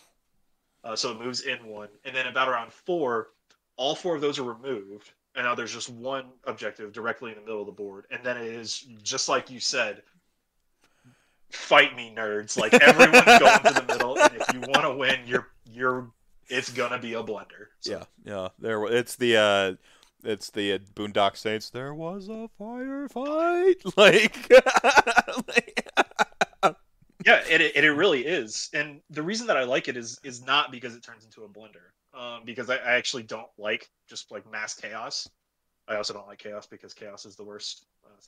Oh, wow. Yeah. Big words from the man who plays Soul Stealing Fish. Yeah, that came from chaos, by the way. Yeah, we are Slanish puke. So it's like, yeah. I don't know who is more Slanish or Techless. Yeah, I respect it, though. I respect the hot take, and I respect the sort of unabashed love of the thing that you love and fighting words against the things you don't like. I respect it. We stan getting performatively angry about games around here. Go. So... The reason that I like it is not because it turns into this just like complete abrupt chaos in the middle of the board. It's actually because it's what happens before that, before round 4, because you have 3 rounds leading up to that point where there's no hidden information. That's another thing actually that I'll talk about in a minute. Just remind me about hidden information. That's different from Magic. So, you both know where it's going to be. Like, you know where the objective is going, you know what's going to occur at round 4. And so the question becomes, are you playing for that, or are you going to play to try and stop your opponent from even getting to that in the first place? So, for instance, something with, like, for instance, at Circle City Clash, we played it, and I ended up playing one of the gentlemen from Detroit. I played his Giants on it, and that was my idea. I was just like, well, if I can march across the board and get to him in high tide, because high tide would affect before the objective moved to the center, because I knew that if the objective moved to the center, I lose. He's going to have 2 consecutive rounds of just straight scoring. I can't pull it off. Even with 1 mega on it, I don't have enough bodies on it in my entire army. Mm-hmm. If he was just like, I am a benevolent giant, you may put your entire army on the objective. Even if he did that, I still wouldn't be able to take it away. I didn't have enough. So I knew, I was like, okay, well, I have to present the decision on him instead of him just letting it like walk towards me and making me make the decision. So I had to say, how are we going to do this? How are we going to fight? So that ended up being how I approached it, was you have to capitalize on what your army does. And if that is conducive to when the objectives move, you have to play around that, because it's very much, you have to be on the objectives when you deploy, then you move up, you move again. And I want to say it's static, because you know exactly what's going to happen when, but at the same time, it's very dynamic with how you interact with the objectives moving and with where your opponent is going. Because then you also, at the same time, while you're planning on how you're going to move 27 eels and a turtle across the board, you have to understand, like, well, what's my opponent trying to do? Is he going to be playing for the late 2 rounds, or is he going to try and come at me? What's my opponent trying to do is a very pertinent question when you're trying to get better competitively. Like, what's my opponent's win condition? Yeah, what's my opponent's win condition? What are they trying to do? How do I stop them from doing it? Right? Like, once you start, it is good enough to understand your own win strokes and your own win conditions. And you're going to play AOS, you're going to have fun. Once you have that established, the next thing to do is to begin understanding your opponents and like what they're trying to do and then taking it away from them, right? Like, it's a very I wouldn't even say it's a control mentality, like a control player mentality. It's just a winning mentality. Like, I think this is one of the reasons I had 2 entirely different perspectives with like a chunk of the other community when it came to Ossiarch Bone Reapers. Like, what they're trying to do is obvious, and what you have to do to stop them is also obvious. But if you want to play their game, which so many people do, you're going to lose. Yep. Like, that sort of second tier of thought beyond what do I want to do to what are they trying to do and how do I disrupt it. I think kind of also another thing you touched on in here is the dynamicism of the battle plans. Understanding that moving objectives, even just a little bit at a time, they don't have to be randomly all over. Just understanding that if I have a battle plan that says this objective is now 6 inches, 12 inches over, on some round changes the dynamic of the table play so drastically. I think this is something that Games Workshop has become very aware of, kind of like late second edition with some of the battle plans we were starting to see. They seem to kind of get moving objectives or like taking away an objective off the table. Like that, the amount of like layers to the game that adds is, quite frankly, it's fantastic. One of the best things that ever happened to Warhammer at all was adding objectives to the game. I remember when it was all kill points back in like my initial Warhammer Fantasy days, and then in 40K, it was all kill points, and that was the only like kind of thing deciding anything. Kill points were like, they're just there was no dynamicism. With these battle plans, with the device, I like it for the same reasons you outlined, but I also happen to play armies that do want to meet you in the middle. So, like Ossiarch Bone Reapers and Soulblight Gravelords, like, they love that shit. Like, come, like, you're locked in here with me. Like, they love playing that style. For so, sure. Like, right. Yeah. Yeah, they love playing that style, and so I think it's a great battle plan. But what you had touched on before was hidden info. Yeah, so that's one thing that was a big change from Magic coming over to AOS, and I think it's the reason that I've just like gone so hard into AOS as fast as I have, because I didn't know if it was my first army. Like when it was about a month after they dropped that I got into it. It was right after what I found out was the Cloud of Midnight nerf. When I was in Memphis, there was the GW distribution center down there, that when they still had an open play store there, which closed for Office Space because that was a good idea, but whatever.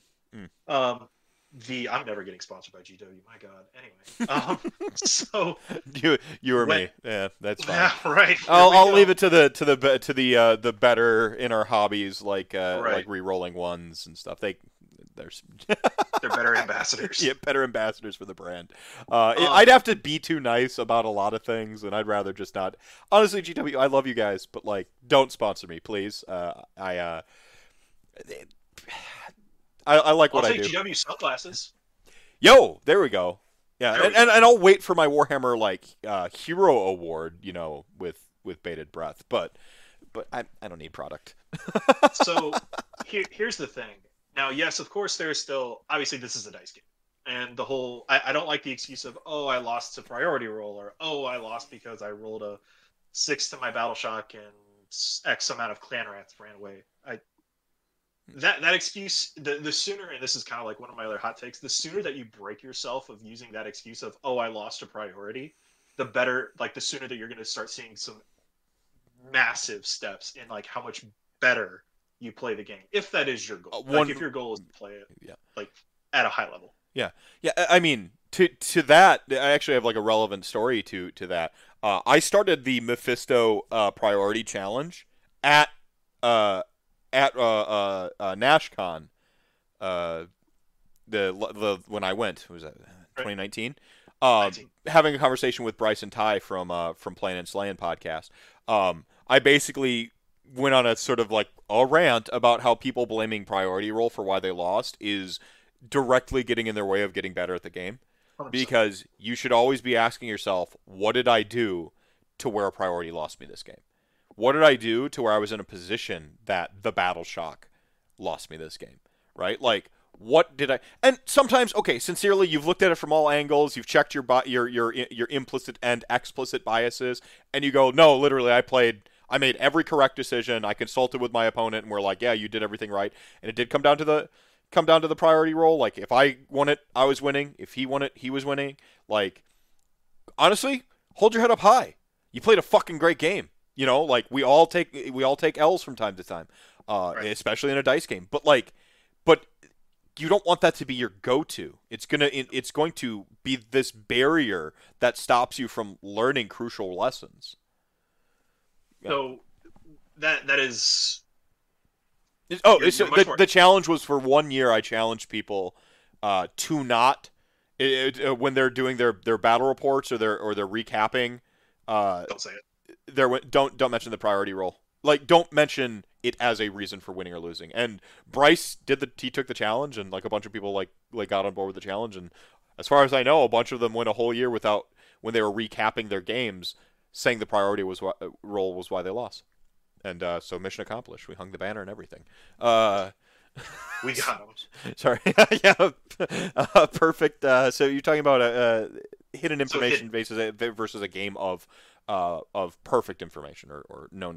Yeah. Exactly. That was actually where I was going with this. So in Magic, you can lose to things that are completely outside of your control. Now, yes, of course, like we have that with dice to a lesser degree, but in Magic, you can play the exact correct lines, everything perfectly, everything, and then you draw island, island, island, island, and you lose. And it was actually something that was one of the things that I really didn't like about playing Magic at trying to chase it at the Pro Tour level, is because you had this concept that always hung over your head. I can lose, do everything correctly, and still get punished. Mm. And in AOS, we have that to such a lesser degree that it's so much more manageable, because we kind of like you made the point about TTS where you have God's view of everything, and you say, "This is my army. This is what my entire army does. Do you have any questions?" Answer your opponent's question. Your opponent lays out their army. This is what their army does. You ask your opponent questions. You now have knowledge. You are effectively playing, if you convert this to a Magic scenario, you are playing as if you have drawn your entire deck, and we are now playing one game, go. Best person wins. Mm-hmm. And I think that is so much more fulfilling, because it's so much better for you, for me, as with the way that my mind works, with being very analytical, because that's what I have to do for my day job, is I'm an analyst. Mm-hmm. So with being analytical and with trying to see a board state for what it is, for the resources that I have, when I turn everything, instead of saying, these are 3 Morsar Guard, instead of saying that, I say, this is 195 points with 3 Biovoltaic Blasts. What am I going to get for 195 points with 3 Biovoltaic Blasts? And then I try and reason it out with what my opponent has. And I'm always trying to make that trade up. And so, and that's, of course, that's a Magic thing. Yeah. That sense. But in AOS, that's what I'm always that's the reason I'm always looking to do, is I'm always looking to trade up with what I'm doing. So the turtle, for instance, is 385 points. I want to make sure that every time I use the turtle, I'm going to at least either kill 385 points worth of models or have an effectivity rate that is going to equate to 385 points worth of a model on the board. Well, the concept of trading and trading up, this is why I think, with the exception of Archaon Gotrek right now, why traditionally I've had very little problem with single overpowered models. No. Nagash in particular has always been pretty around a fucking 1,000 points. Let's just put it that way. He's always been around a fucking 1,000 points. Half your army. You have to get half an army's worth of value out of one model in a game with often 5-6 objectives. It's very difficult to get that much value out of a model like that unless you really know what you're doing. And so, I mean, thinking of trading up or the value of a model and this is 300 points versus 400 points. It's a good it can be a good shorthand for gauging rough power. If I throw my 300 points into their 300 points, they should theoretically be about equal. If I'm the active priority player, then my 300 points should be a little bit more valuable than their 300 points, and so on and so forth. Obviously, that's not really the whole story in AOS, because there's so many. Yeah, that's not canon. Yeah, there's so many force multipliers, but to even begin thinking in that respect, and then to go to that next level of going okay, well, can I, what extra value can I get out of my 190 right now? What situation am I in to where my 195 can trade up against their 300 points or whatever? Now you're cooking with gas that. This is the way, This is the way you start to think of things. I wonder, as we've kind of been talking here, if there is a value in coming over to AOS from Magic the Gathering, and as the totality of player that I think you can become. I think there is, if your goals transition with you. So if you come over to AOS and you're looking to retire from competitive gaming, to a less degree, but if you come over to AOS and you still have that drive to be well, I want to play competitively, I want to try and take down Adepticon or the Atlantic City Open or LVO or insert tournament here, Summer Slaughter, if you're across the pond.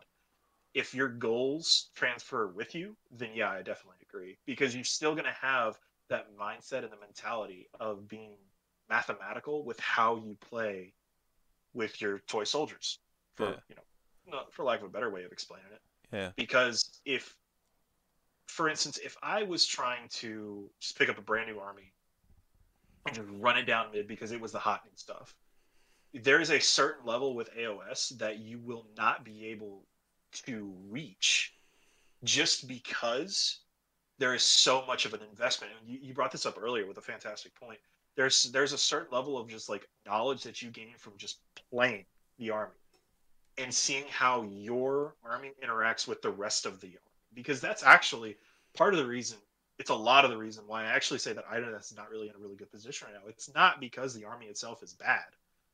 It's because what 3.0 has turned the game into is the antithesis for what Ideneth was doing in 2.0. We are much more reactive, we are much more defensive, and we have much more ways for you to, and this is go back to my first point, but to elaborate just a little bit, there are more ways for you to interact with your opponent in ways that in 2.0 you never had the opportunity to do so. So, for instance, in 2.0, the gimmick was, you had the Fwethen gimmick of like turn 2 high tide. In 3.0, it doesn't even really work that well, because you take first going into high tide, because obviously, I mean, if you're going to be off the charge, then I don't know why you would like flip tides and go into it anyway if you're playing eels, I should say. Excuse me. Caveat, of course, if you're playing eels. Yeah. And if you give your opponent the ability to react to you with the implementation of Unleash Hell, with the implementation of Redeploy, with the plethora of CP that we have now available to us, monstrous actions, heroic actions, there's so many more things to do that you get to do as a player now that can dissuade the Alpha Strike mentality and the Alpha Strike playstyle. And that's good. That's the thing. And that's the reason that you don't like hear me like piss, moan, and crying about how Ideneth isn't doing nearly as well as they were, because yes, there are still people who are going 4-1. Like, I'm sorry that yes, my one-trick army got nerfed. Yes. Yeah, nobody's sad for you. Like, they busted up the tiny violins, right? Like, exactly. IDK, I think, in terms of, like, the modal dislike of the army was the highest. Like, we had some peaks, like, means, and, higher mean average. But, yeah, the modal, like, it was just so consistently disliked for such a long period of time. Yep. Nobody shed a tear for IDK except for, like, me and, like, the people who played it, like, sincerely, like, perhaps you. Go on. Sorry. So, we'll see, like, that's the thing is and this was kind of the poetic way that I explained it to people so that I could, just say it and get it over with, so I didn't have to give somebody a 30-minute lecture on, like, the machinations on how poor Ideneth's playstyle is with a 3-year-old book written for pre-2.0 rules and 3.0 now. The thing is that, I'm sorry, I get salty when I... No, it's fine. It's fine. Like, I'm hoping y'all get a new book. I like, if I were king for a day, I would make sure that IDK, I'd want Sylvaneth to get a retouch, not necessarily a full book. Like, the Broken Realm stuff almost like just like fixed a bunch of shit. I'm like, so like they just need a retouch, a revisit. I would be the benevolent lord of the tomes. Like, I would try to, Nagash has his nine books of Nagash. I would have 9 battle tome changes that I would do as king for a day that would like fix 9 specific armies that need it, and IDK is one of the 9. I'm sure Skaven would appreciate it too. Fuck Skaven and their storm friends. No, I actually love Skaven, man. The poetic way that I explained it to people was like, we had our time in the sun. Like, 2.0, like, our book was not even written in 2.0, and you and Joe Pagano were both one of the people that I talked to at NashCon 2019 that kind of gave me this mindset of it, that Ideneth was the gatekeeper. Like, we were affinity. Like, yeah. And for people that don't know what affinity is, it is like... Perfect metaphor. Go ahead. Thank you. So it is like, go fast, game one, get ya. And if you can beat it, you have a good chance of, like, top-8ing your event in Magic. If you cannot beat affinity, you have a problem. And it goes, it's not even just like when you get to the event, it even incurs this relation when you're list building, because when you sit down to build your list for an event, you have to ask yourself, can this list beat robots? If your answer is no, you have a problem because you're going to see it. Yep. And that was the thing. And that was kind of how I explained it. This is what Mega Gargants are right now, by the way. Sons of Behemoth have taken the IDK role. Like, if you can't deal with 35 wounds in one spot, go back to the drawing board. Like, it's unfortunate, but sorry. And that's the thing, is that's the way I explained it. I was just like, we had our time in the sun. We, for all of 2.0, we did fine, better than fine. 4-1, 5-0, 3-2, at like a minimum 3-2. That is an exceptional run over the course of like 2.5 years.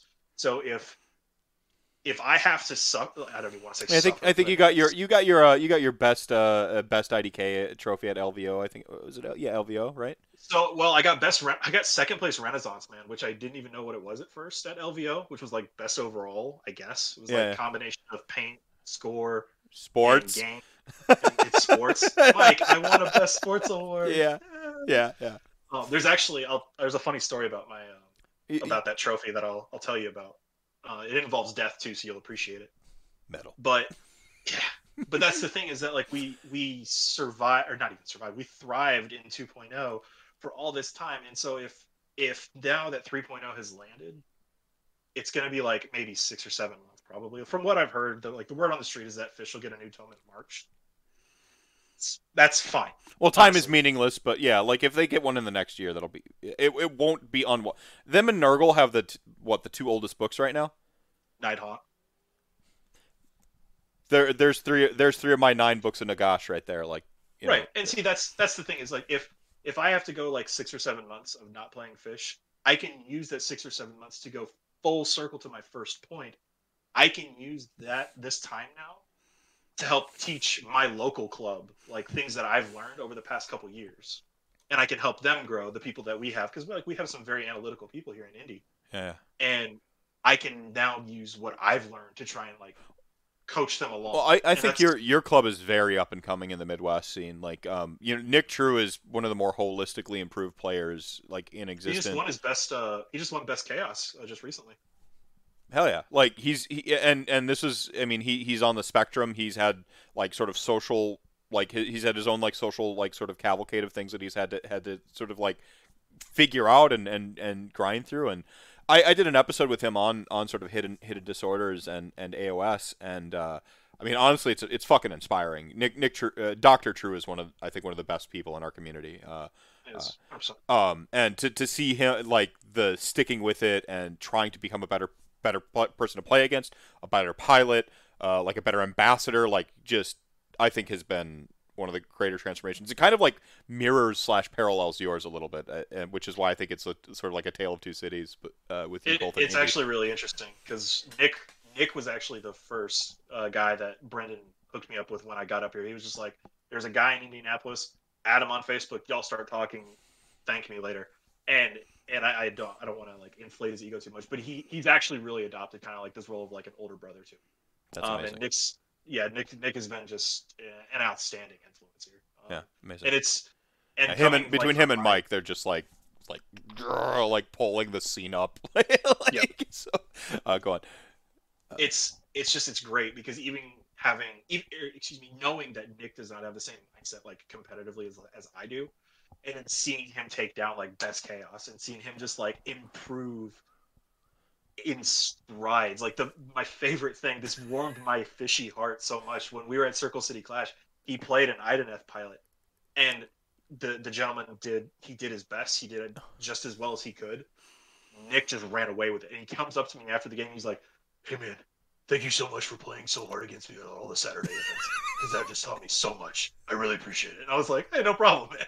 And so he starts talking about it. He's like, "All the times that I would see what you do, he just wasn't doing it, and so I knew how to play around it." And I was like, "Oh, great, dude. That's what I'm here for." I love that everyone's got a Nick impression. It's imitation is the sincerest form of flattery, right? Like, "Hey man, fuck it, yeah, like playing Fish, so cool." Yo, here's Aethergold. Oh man, So you're talking about like the sort of poetry of IDK. Hopefully they get a new tome. I mean, I'm not gonna get anyone's hopes. I'm not upset, honestly. It's good. To be fair, I feel this way about Ossiarch Bone Reapers. Like for many Ossiarch Bone Reapers, and next week I'll have Alice who did a She did an article on Goonhammer about Ossiarch Bone Reapers. She's going to be coming on next week, and we're going to talk about that as part of Spooky September. So we'll start talking about, you know, spooky soul-stealing elves tonight. We'll talk about some spooky skeletons next week. I don't know how I'm gonna make Party at the All Point scary, but I guess Tomb King Tristan is like kind of scary attractive, so there's that. Like, no, it's Ossiarch Bone Reapers. They did get a battle tome, like going like kind of in the edition, and it feels like they were a sacrificial lamb for making command abilities better for everybody. Like, because like they essentially took, it wasn't just like the volume of command abilities that were able to be spent, but like the whole notion of like how Ossiarch Bone Reapers played sort of interactively with their command abilities. It's spooky how nice we are. It's spooky how Canadian you are, eh? Yeah. That's a Martin, Dick. Yeah. Yeah. The but like the interactivity of RDP, which is something that I don't think people usually. If you're not learning, playing to learn, you know, if you're not playing for the part as part of the hashtag get goodening, you might not like notice an army's nuances. You won't notice it with IDK. You just think that they line up and get the alpha, right? Like, you know, it's just this happens for the boogeymen armies, or the Baba Yagas out there, as you called it. I like that a little bit better. Like it just happens. Like, people just turn off their brain. The thing's OP. I can't beat it. And you can really. All the stuff the Ossiarch Bone Reapers players were saying last edition, like, with everything distilled away, we were correct about everything the whole time. You know, it was just like, and by we, I mean me specifically. I was right. I was right, everybody. You and all the voices. But yeah, but what happened with RDP and what command abilities look like right now in 3.0, where they come from, how they're projected, how they're spent, like how you get like extra from your extra generals now, having extra jennies, whereas before, you know, like if for every one of our heroes we got, like, it's just a like a facelift of Ossiarch Bone Reapers RDP, and the whole fucking game is better for it. So I'm not too salty that my unique snowflake thing had to like sort of be sacrificed for the holistic betterment of the entire game. I can't be upset because all of AOS got way better for it. And agree. I mean, this is one of those like the Game of Thrones moment. I want everyone to know that I did it. Like, I want it, you know, like I just have an image of like Catacross's face like superimposed instead, like make a meme like, you know, let AOS 3.0 know that it was me. Like, you know, like I like that, actually. Yeah, and that's all I ask, is just as long as 3.0 knows that it was Catacross, it was the Bone Daddy himself that through his benevolence and Nagash's great prescience, everyone enjoys this now. It would be nice if we get a wave 2, which is like I've heard the faintest of whispers of, right? And it's pure speculative. I think it's all mostly speculation off of like the one box, Shadespire or whatever, like. I'm not putting a bunch of stock in the fact that we saw one archer, but no. But it'd be cooler if they did. Like, well, I mean, even so, like with Shadespire, when they just did Elethang's Soul Raid, and when Vince and Tom did their like fixing Idina show, like I was like spamming chat because I'm just like, I've done this. And one thing that I actually thought, or that I posted on there, was on foot Occelians. So, like, the eel riders, like the Spartans, having them on foot instead of just always riding eels. Yeah. And I was just like, that would be a good, like, it's another infantry piece. Then you could, like, have, you know, an actual proper spear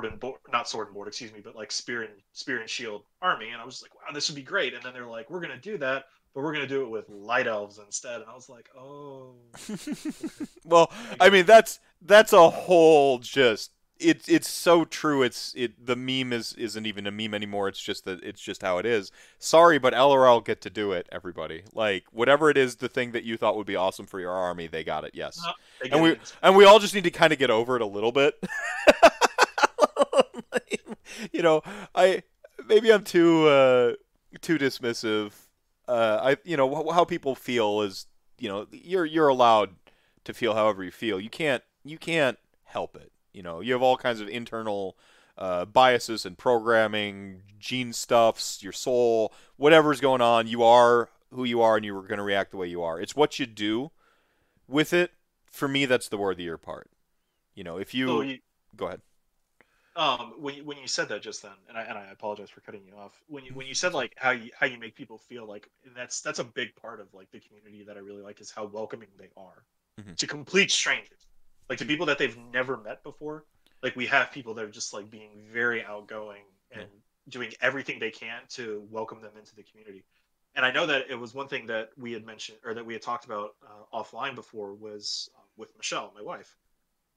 When we were at LVO, the gentleman that was TOing the event in round 4 or 5, and this is my story about Renaissance Man. I respect it. He came over to our table, and he saw that she was sitting there, and she was, you know, like twiddling on her phone, TikTok or something. I can't remember what it was.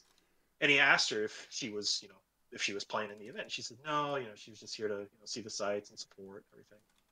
And he asked if there was an army that she, you know, did she pay attention to it? Did she like any specific army? And she said that the one army that she really liked was Nighthawk, because she liked the Black Coach, Lady Olinder, and the Chain Rasps. And, or excuse me, not the Chain Rasps, but she said it was King Dude.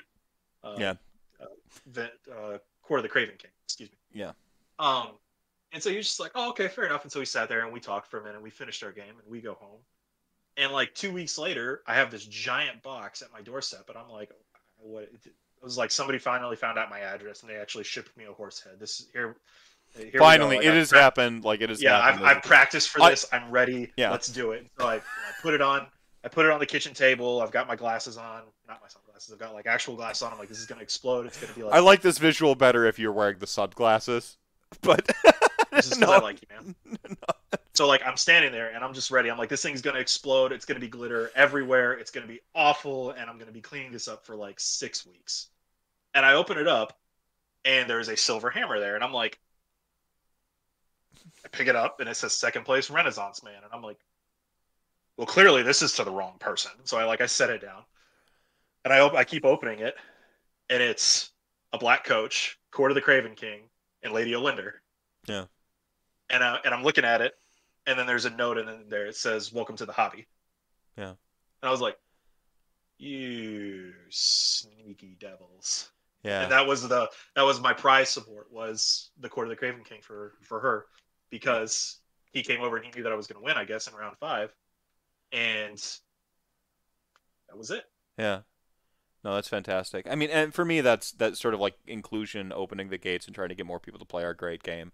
I mean, that's pretty much what I set out to be an ambassador for. Like, it's just to try to get people to, like, I love this game, and so I know it's great, and why wouldn't I also want people to, like, play this game that I love and know is great? Like, that shows that they have good taste, because I have good taste. Like, it's perfect taste, yeah. No, I mean that's awesome. I mean, that's really awesome. I mean, I think about, you know, like the sort of like, you know, the first hit is free, right? Like, and then you're here. But no, I mean, the community is just, there's nothing like it.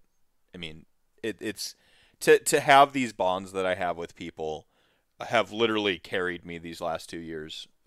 Just through some just stuff, and having a game to look forward to and to talk about all the time. And, you know, it's special to me. Like, AOS is special to me, and you have great tournaments like NashCon and Circle City Clash and Brew City Brawl coming up this weekend, which I'll be making an appearance at. I just can't take the whole weekend off. It works too rough. But I'll be making an appearance on Saturday, help Brendan sell some raffle tickets, see some friends, but maybe buy a couple people, a couple beers, just hang out and distract them from their games. You know, proper sportsmanship stuff. No.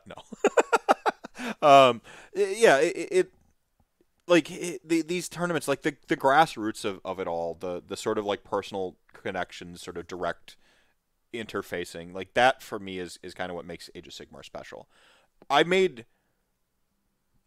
For how embarrassingly long I played Magic the Gathering, I made a mere, like, fraction of friends. And I think a lot of that is I was in a different mind like mental space back then. It's not just a treatise on MTG and the MTG community. I was in a different headspace then too. You know, that we got to be, you know, acknowledge all factors there. But the amount of friends I made in AOS in just 1 year, the first year I did tournaments, the number of people I knew coming out of it, like, and that I genuinely feel a connection to and talk to frequently, DMs, whatever, look forward to every year getting back out to, I'll be back to tournaments next year, and, you know, everyone can see my smiling, unkempt face. But no, see, that's kempt. It's a good beard. This is, this, like, fucking, the squirrel fuzz I've got going on here, the patching. Well, somebody even made the comment earlier that we're like, oh, well, you're so nice, you're too nice, or whatever it was. I don't remember who in chat said it. I don't actually have chat open. Just looking at Discord here.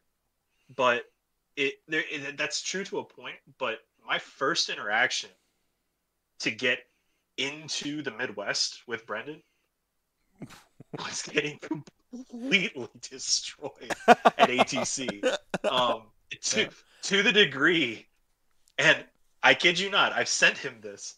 I printed off his tweet when I was at my last job, and I hung it in my cubicle as motivation for whatever I was slacking, because I'm like, I ain't gonna get my ass kicked like that again. Get back to work. I'm sorry, what did you print off and have in your office? Like his tweet, or yeah. So he tweeted, Brendan, he tweeted this picture of the board at like the top of three, something way too early in the game for it to be as bad as it was, and I had like nothing. I had like two squads of Namardi and a Tidecaster against pre-nerf Gristlegore. And the issue was, and I learned this very quickly, and I used it in the next game, actually, as a matter of fact, because I went up to Brendan and I told him that, thank you for teaching me this. I immediately utilized it. Yeah, I put like 18 eels off the board against Flesh Eater Courts that was running Ghoul Patrol. Oh my God, it was the, you were the meme. It was, there's a meme with, yeah, of this in 40K where he, like, the guy's bikes are all off the table. And Brendan did that to you. That was you. Yeah. That's right. That was me. I referenced that like last week or the week before, and I couldn't remember who he did it to. That was you. It was. And the worst part was I was still too new and stupid to realize how bad this was going. But now looking back on it, there was a gentleman, I don't remember his name, but he was playing Shootcast at ATC. And I remember he looked at me, he was like, I'm so sorry. And I was like, oh no, I'm good. Because Brendan goes, Ghoul, 1 inch. Ghoul, 1 inch, Ghoul, 1 inch, Ghoul, 1 inch, Ghoul, 1 inch. Does this whole squad, and he goes, 9 inches, 8 inches, Ghoul, 1 inch, Ghoul, 1 inch. And so then he's just like, all right, your turn. I was like, great. Where can I bring my eels at? And he goes, over there. Oh, but that's not anywhere close. He goes, I know. Like, okay, well, I guess I'll bring my eels in over here. He's like, cool. Here comes my terror guy. So I was like, okay. Yeah. I guess I lose. Amazing. Well, I guess there's like a lesson in sort of like attrition and the sort of like keeping with it too, that, you know, you can have some negative experiences too. Like Nick's is, you know, he's had some games, like his stories with some first games with some people are, they're not good stories. You know, they're not like nice stories. They're bad interactions. But, like, the sticking with it and the forgiveness, the capacity for that, I think, you know, you have to have, like, humility, you know. So you possess humility, and then the community has to, you know, have the forgiveness. And between those two factors, like, yeah, sure, man. Like, you know. Well, like, that was the craziest part, was because when I would lose in Magic, like, my wife tells me, like, you would see my neck get red because I'm just getting so flustered. Yeah. And I remember when I lost to Brendan, I didn't get mad. And he asked me, he was just like, so, he was like trying to like console the murdered deer. And he was like, so, what's how's the rest of your team doing, buddy? And I looked down and I see like, I don't even know what our chaos player was playing, but I know that we had somebody play Nagash and he was like into a mirror matcher with like 120 stabas or something. I don't remember what it was, but it was bad. Yeah. And I told him, I was just like, oh, you know, I was blah, blah, blah, blah. And then I kind of came to the conclusion, and this is what I told him. And he actually mentioned this on the podcast recap that they did for ATC. what I told him, I was just like, I'm actually not mad. And he says, really? And I said, yeah, you just strictly knew more about this game than I did. Yeah, like, you knew more about how to play this than I did, and I was just completely outplayed. Yeah. He goes, oh, okay. And we talked about it for a minute. So, like, I remember I actually got like a notebook, and I'm like, please keep talking. And so, like, I just started taking notes, and that was when Brendan and I actually kind of met each other. Yeah, yeah. That was my introduction to the Midwest, I should say. Yeah, and he found out you'd played Magic the Gathering, and he had you reach out to me too, so yeah, to help. Yeah, no, I remember that. No, I don't know, like, I guess there's just like this sort of like, not to be too hopeful, but honestly, I'm feeling more hopeful today. I want to put some hope out there in the world for everybody. I mean, attrition can be a good thing if you're looking to learn and you know, sort of like be humbled by whatever it is going on and just like, I don't know, it there's something good in that too. You know, my first tournament was like trying to figure out if everyone that I was playing against was really that nice, you know, right. And like I have, you know, and you know, just concern.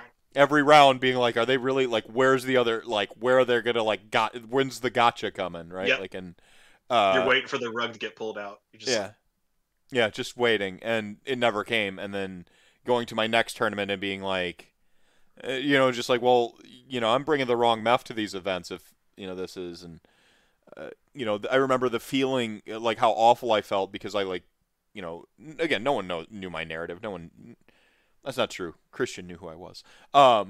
Mostly nobody knew who I was, and if anyone did know me, they just knew that I was the friend of that Haywo guy, right? Like, and I remember, like, walking up to the table, and like I would have Nagash, like, you know, in my army case, and I had Nagash in my hand, and like people would see me just put Nagash down, they'd already be going like, Nagash, right? And maybe busting my chops a little bit. The story I didn't know is like that Brendan and Detroit had been terrorizing the Midwest with Nagash for just like a whole calendar year. And then I show up here, this new guy.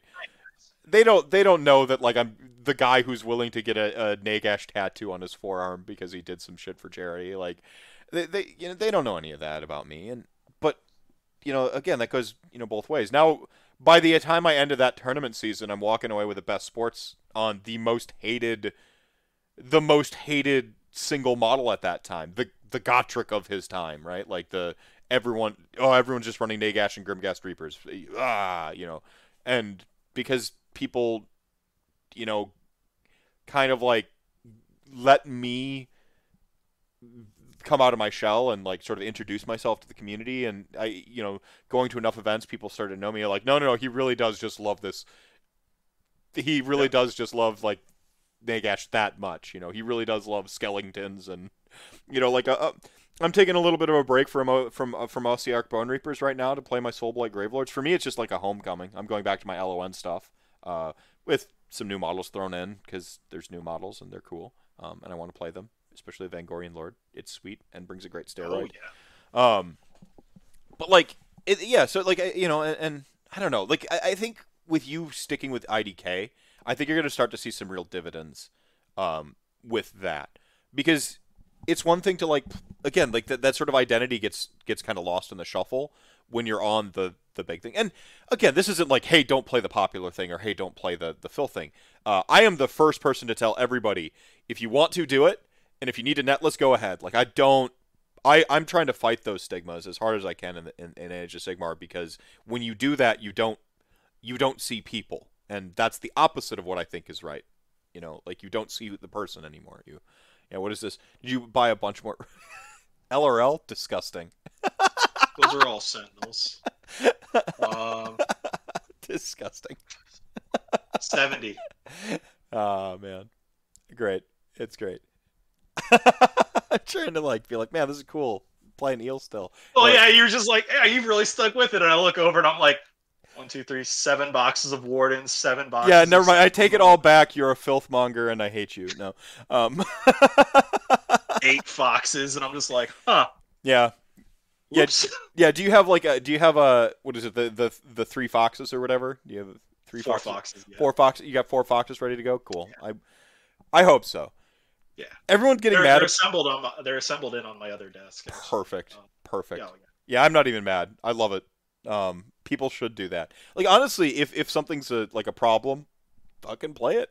Like, you know, it's another thing against comp would be, like, if people aren't playing that, how does the company holistically understand what problems are if you comp it? Like, also, it's really fucking fun and hilarious when things are, like, kind of OP. Like, I giggle a little bit personally, but... Yeah. So let me ask you a question. I want to bounce one off of you, because we talked about at the start of the show about how with Archaon, how you have to, like, help him out a little bit to make him into the boogeyman Baba Yaga that he is. Right. If you were going to nerf Archaon, would you nerf Archaon or would you nerf Disciples of Zinj? I like what they did. I think I know how you fix it. Well, I don't think you can benefit from Destiny dice. I don't care. It's a cool interaction. Like, I've got the thing. The problem is I got several different takes that aren't about what you just asked. They don't. I think Destiny dice are a problem. Period. Yeah. Bookend. End of story. Like, okay. I don't think Destiny dice should be Zinch's mechanic. Now, I am not a Zinch player. Like, I defer to the wisdom of, like, Zinj players and how much they love their mechanic. I think it should be rerolls. I know we got rid of rerolls systematically, but they should have, like, a set of... They should keep some random trade-off. I think I heard some other take, like, they can't refill them. Like, there are... Like, Destiny dice as they exist are a problem. Period. Just, like, that is a take separate. That is separate from the Archaon question. What happens with Destiny dice is when Zinj is good... They get really good because Destiny dice. And when Zinj is bad, you don't see how much of a problem Destiny dice are. Like, so they're this thing that will take an army that's really good, or like good, and then just push them into, like, just... It makes it virtually impossible to balance the army correctly. So Destiny dice, as stands out of package, I just don't think should exist. This issue, by addressing Destiny dice... would, yes, help the Archaon problem. He can't, like, auto-slay stuff now, right? Like, you know, that... He can't auto-slay, he can't auto-complete the agendas. Yeah. Yeah, like, you remove that from his toolbox. Now, I don't mind you re-rolling for it and, like, trying to get hot twice. That's fun. That's, like, Casino Wall. Like, that's fun. Like, ooh! Like, your opponent's, like, sweating, like, please don't roll the doubles. Okay. I'm going to use 2 Destiny dice, and, like, he grabs up the 2 dice and he starts re-rolling. I mean, you're just like, no, not again. That's fun. That I like that. Just being like, gotcha, fuck that. And the fact that they can just replenish them constantly, that's... It's got to be either or. You can either replenish them and they're random re-rolls, or you can't replenish them. They're static. Yeah, so it's got to be something. I still like the idea of them playing with Fate and, like, you know, Fate spinning and stuff like that. Like... In some way, but it can't be as it sits out of the package, out of the tin. Yeah. So that's, again, separate question. More directly to your question, I think they kind of largely, by and large, did fix Archaon. They addressed him directly. The Eye of Ed Sheeran. Sorry, I think I called it Bieber Power before. With the Eye of Ed Sheeran, they very directly identified his sort of, like, staying power being a problem, and just... It's cool to have, like, a best day ever steroid and yay, like, and then just once per... That's fine. Like, it's, again, now we're gaming for it. I know that you've got this resource you're going to use. I'm going to try to, like, figure out when you is best for you to use a resource. I'm going to try to get you to burn it early, right? Or I'm going to try to navigate into a position to where if you do burn it, it doesn't mean anything to me, right? Like, that's fine. That... Correct me if I'm wrong, but you can only use it in your hero phase, right? It's not even, like, any hero phase. I think it's only, like, the owner's hero phase. Might be. I don't remember the specific wording. I know once per turn, and I'm like, fixed. I don't need to read the rest of this. Like, right. It's an impactful... It's technically a more impactful buff than before. So, like, it is a little bit of column A and column B, you know? But the static... Once per game abilities usually are. Yeah, it's fine. It can be powerful. Like, I don't care. Like, you're allowed to be great. I will always say that. But, so, like, I think they specifically identified the correct thing with Archaon. The problem, if they had nerfed Archaon in other ways, is, like, it should be fun to just take him in a corner and Nurgle because you're the Archaon guy and you love Archaon. It should just be fine to do that. You know, like, yeah, I know there's one really good corn build for Archaon right now, but that's not the problem build. That it's a great build. You're allowed to be great.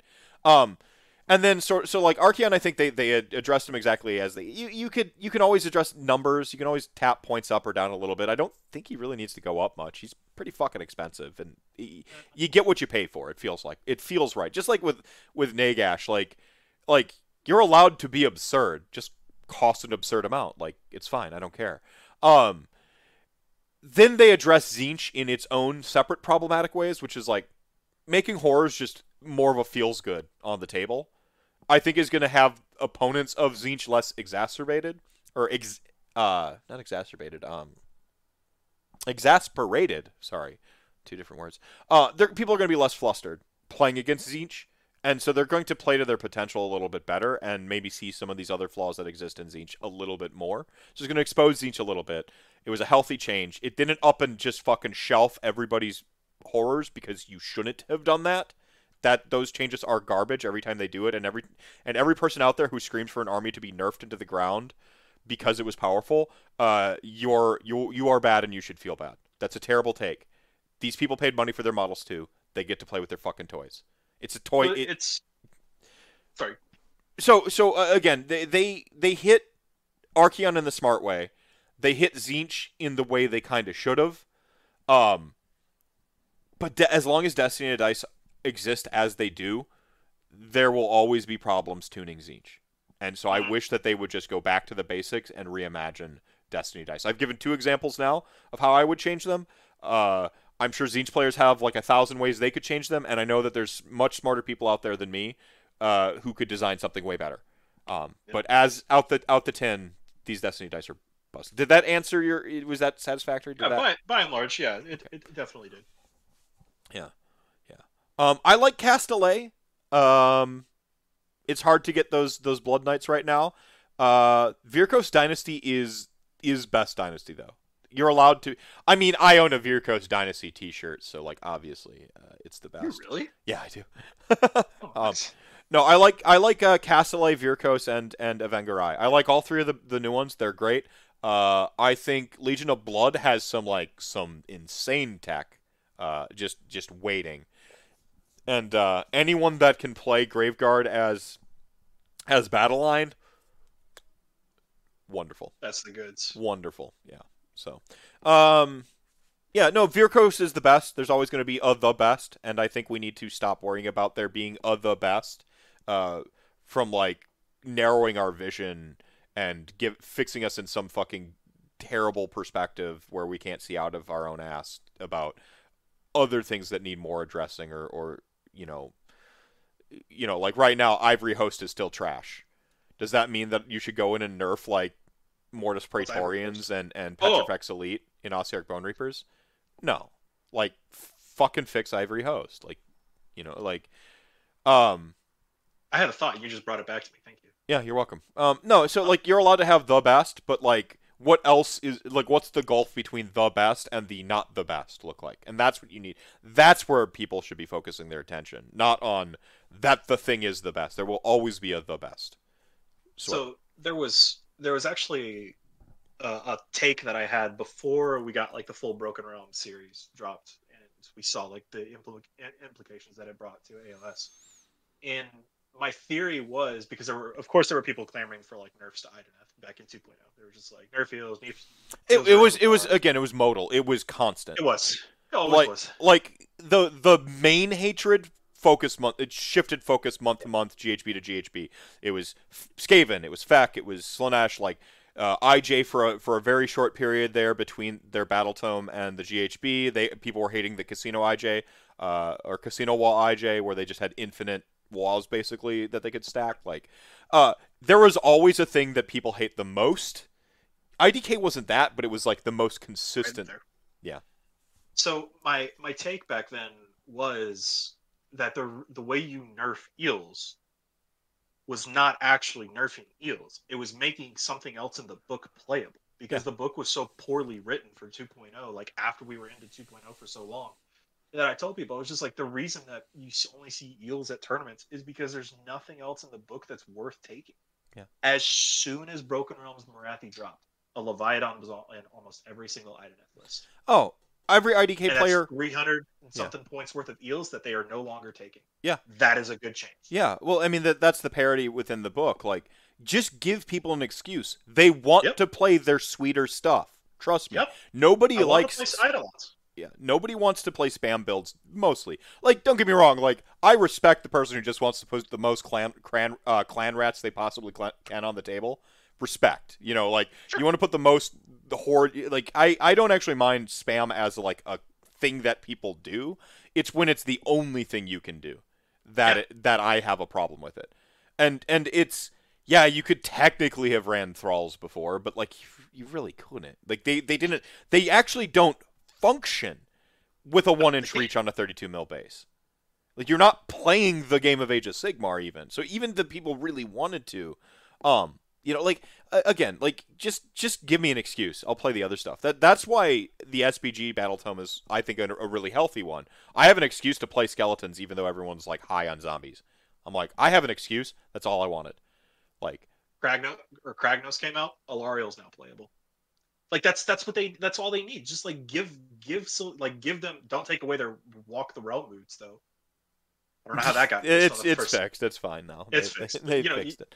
Yeah. The joke still gets to stand for at least another week or so. It's true. But that's the thing, is that, like, there was just nothing else to play. Like, I won in 2020. I went to in 2020 I went to Armed Forces Day up in Chicago, and I won. Like, I took it down. Yeah. The most I lost was, like, 4 eels in one match, and that was to Tzeentch. Mm-hmm. Because it was Volturnos, the Soulscryer, and 27 more Sargard. There was nothing else for you to take in the book before Broken Realms Marathi came. And then Marathi comes out. Turtles are good. Sharks are good. Eidolons are good. Ship it. Yeah. Let's go. Yeah. Well, and no, I mean, and that's the thing, is, like, again, you got to be aware of the gulf between the best and the other the not the best. That's the thing. I wouldn't worry so much. Like, if the best is so clearly out of bounds, like, obviously, there are really actually very few cases of those, though. Something that is so the best, it's the problem, ruining everything. Usually it's a matter of just the other shit not being desirable. Like, almost always. There's a couple of exceptions. You know, Slaanesh, everything was kind of, like, pushed and kind of a little bit out of bounds. But even then, there are stuff in that book where you're like, you wouldn't take it because of how much better, you know, Keeper of Secrets spam was at the time at its peak power, right? Like, again, players just want an excuse to play with their cool shit. And they should have it. They should be allowed to play with their cool shit. I, too, want to run one unit of everything in my book. And like, not feel like an idiot for trying to do it, you know? And then I show up to the table and I go, or show up to a tournament, I go 0-5 because, like, literally the army doesn't function. No. You got a problem. Fix it. So. 100% agree. Yeah. I remember reading the IDK book after I first got it, wanting to not play eel spam, and every part of the book was just, like, play eels over and over and over again. And there's, I mean, but the, I mean, that's another thing, is, like, because eels were so the best, so cost efficient. Yeah, it was hard to see the underlying problems with the book, which is the fact that, like, your sub allegiances pretty much are non-existent. Like, they really don't do much of anything. Rituals are a cool idea. They're not really fleshed out. Like, you know, like there's so many different things in there that, like, had, like, were a good idea or weren't but weren't pushed far enough, or, like, honestly, like, a bad idea with some of the just some of the there's 2 sub allegiances worth a damn thing, and the rest are just, like, immediately forgettable. Right. No, I agree. So yeah, you have the one that can flip tide, and you have the one that rerolls wounds against monsters, and the rest. Yeah. They're cool for paint schemes, I guess. Yeah. Cool. Yeah, no, I mean, you can win some Hobby Hero awards. That's cool, man. Like, and again, I think that, psychologically speaking, players against stuff when they don't see such, like, egregious, like, sort of spamming the best thing, I think they're more forgiving of armies being good, for the most part. Like, because they know that they're not going to see all eels all the time, which is where Sons of Behemoth are kind of, like, an interesting thought experiment for me. How long before the will of the community turns against Sons of Behemoth? Like with an IDK, or does the destruction sort of wacky uncle, like, shtick that destruction kind of gets to where everyone likes it a little bit more? Does that hold longer? This is a philosophical question. I don't know. I don't know if there is an answer. I don't know it. I'm just curious. Like, does the community continue to be like, oh, goofy uncle, Sons of Behemoth, ha ha ha, or do they start to get upset that they every tournament they go to, the most common list is seasoned to taste a bunch of fatties? Like, I almost wonder if they're just getting away with highway robbery because of GoTrek and Archaon. Like, that's what people are focusing on. Like, that's where all the vitriol is. Is like, oh my god, I can't kill the ginger midget, or oh my god, I can't kill the three-headed dragon. And then like Sons of Bahamut are just like, yeah. Well, I mean, and that's part of it too. Like that happened with Daughters of Cain for just like an entire edition.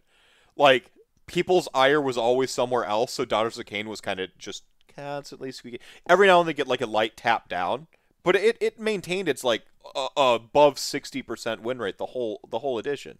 Which is a fantastic win rate, by the way. Oh yeah, great. If you're like over 55, you're, you know, like MTG. Like, I love decks that could 55 the field. Like, hell yeah, give it. You know, yeah, you top 8 with 55s. Yeah, and you had something sitting at like fucking 60+. Birthing Pod. Yeah, yeah. Survival Bant when I was first playing it. Right. But, like, it just didn't really have like a hard counter. You had the Force of Will for some of the problem combo decks out there. Like, so. You didn't have enough. You didn't need it. Like, you were. No, I'm saying that like your predators didn't have enough to like. They didn't have enough toolboxes to actually deal with you. Right. That was the issue. Right. It was like it was a raw resource issue. Like, you could run out like mid level threats until you actually were ready to do survival of the fittest, and then you were just like, oh, you don't have any Force of Wills. Bye. Yep. Noble Hierarchs were fucking cash money too in that deck at the time, and they got one upped eventually by a different bird, a color bird. Like, they're always better color birds, right? Yeah, I remember reading the IDK. We caught up on that. It's why people hate my Battletome, Hearthguard, Berserkers so much. I mean, so that's actually a fun discussion. I don't know how long you actually want to go tonight, because I can talk about this stuff all night long. I'm good to go for at least another half hour. Well, all right, cool. So earlier you brought up the point of like Nagash being 1,000 points, or Archaon being 1,000 points, or GoTrek being criminally undercosted and moving 4 inches. So this is actually something for everybody that's listening. It's something that I had to really work on myself for a long time, and maybe just like kind of voicing it. Maybe it'll kind of like, yeah, talk your way through the problem, right? Yeah. If you cannot deal with the threat piece, you need to find a way to remove either A, the threat piece's potency, or B, what the threat piece is surrounded by. So if you know for a surefire fact that you cannot kill Archaon, then you need to understand that attempting to do so is a waste of resources, a waste of your time, and will probably lead to you losing the game. Yes, the counterpoint exists. Oh, well, he can, you know, if you time in combat, he can retreat out. Yes, but he can't retreat and run anymore, and he has a plate for a base. So if you're smart with how you're placing your units that are, like, outside, you can make retreating basically to your favor, because he will actually have to retreat backwards instead of, like, retreating over. Yeah, you can set up a Fibonacci sequence where he can't essentially retreat, because he doesn't have the clearance of without getting outside of 3 inches of your other units that there. Yep, yeah, exactly. I mean, I play Nagash enough to know, like, the savvy players are well aware of like of how to mitigate one fatty base, like monster of a. But it's all the other players that's who I'm like more that I'm talking to. Yeah, because it's the people that get frustrated when they see, they're like, oh my god, it's GoTrek, or oh my god, it's Archaon. Because we have a guy like that that's here in Indy. He gets really frustrated with himself, and we've been trying to help him out slowly but surely, and explaining that kind of stuff of like playing the objectives. Like, it's like Battlefield. Like, we're not here, this isn't Rust, we're not looking for kill points. Like, play the objectives, go for the flags, beat them on the board. Yeah, because while yes, it's true, Archaon and GoTrek can blenderize anything that they touch, probably. You're gonna see it at a tournament, so you have to have a plan for it. Well, exactly. If your plan is play around it, you're gonna have a better time. Yeah, I mean, and that's, I mean, I've had games where like peak Nagash, like people just ran away from him the whole game. Yeah. Like, don't feel bad about that. Like, seriously. Like I'm just like, well, not for you. You kind of. No, I feel horrible. All I wanted to do was swing the big stick and the sword. All right, of course. No, I think that there's a psychological lack of fulfillment to people when they don't see models dying. Like people, like in our game, they like to feel things die, and that can become a barrier to like sort of seeing the broader like win conditions of the game. When you're like, I just want to see the stuff die. Like they would rather kill Archaon and lose than not kill Archaon and win. And I think that that's just like, I don't have any answers for that. I think that's just how people generally are. I think that's a mindset. That's just what you are as a person, yeah. Or excuse me, as a player. Yeah. And so it's like, I mean, how do you get everyone to like collectively switch their mindset, right? I mean, but what you're saying, like with the problem with Archaon, Sons of Behemoth do that 3 times. Yeah. Like, I know. Like they have 3 models that do that, and they count for 30 scoring, like, you know, or 20, 20, and 30, right? Like, or they have 2 of the fatties and like a bunch of babies. Like, they're doing the Gotrek thing, or the Archaon thing, or the formerly Nagash thing, or the Marathi thing. Like, they're doing that, and then they have 3 Marathis in their army, or 3 Gotrek. Like, is it forgivable because it was as advertised, this is the army that only does this one thing, and so everyone's like, yay? Or are people going to, like, become fatigued the more they realize they get back to tournaments and they realize, like, you're going to... In time, they'll see it. You think so? Yeah. I think in time, but... That's the thing, is we have super powerful named characters that are like, there are books written in the Black Library about Archaon and Gotrek and Felix. Like we have these like characters that are just running rampant, and that's where people are like focusing their ire right now. And that was why I kind of made the little like joke about Sons of Behemoth just kind of like shuffling along, because they are. Yeah. It's gonna shoot. There's a reason that. I can't believe I'm about to say this. There's a reason that arguably the best club in the United States took like 9 of them to a tournament. Yeah. Like 9 lists of them. It wasn't like one dude was like, I think this is probably a really good list, I'm going to bring this. And his buddy was like, hey, I think I'm going to bring Warp Lightning Cannons. No, it was, you're going to bring Kragnos and 3 megas. 2 megas. You're going to bring 3 megas and 2 babies. You're going to bring 3 megas and 2 babies. You're going to bring 4 megas. And you're just like... Why are there so many giants around? What is this? What is without being Jack? A fly on the wall, I know that they've got some gamesmanship to them. Like they'll do it to mess with people. Like they all brought Nagash to mess specifically with Brendan one tournament, right? At Midwest Meltdown. So like I know there's some gamesmanship to it. Like who will ever know? But they wouldn't have done that with like Beasts of Chaos, you know? Like, I'm sorry, but a brief tangent. I love how hard Beasts of Chaos counter Lumineth Realm Lords. Oh, BOC are way better than they're giving credit for right now. Oh man, dude, it's hilarious. Oh no, like as someone who still considers himself firmly a BOC player, even though I haven't like taken them out for a spin.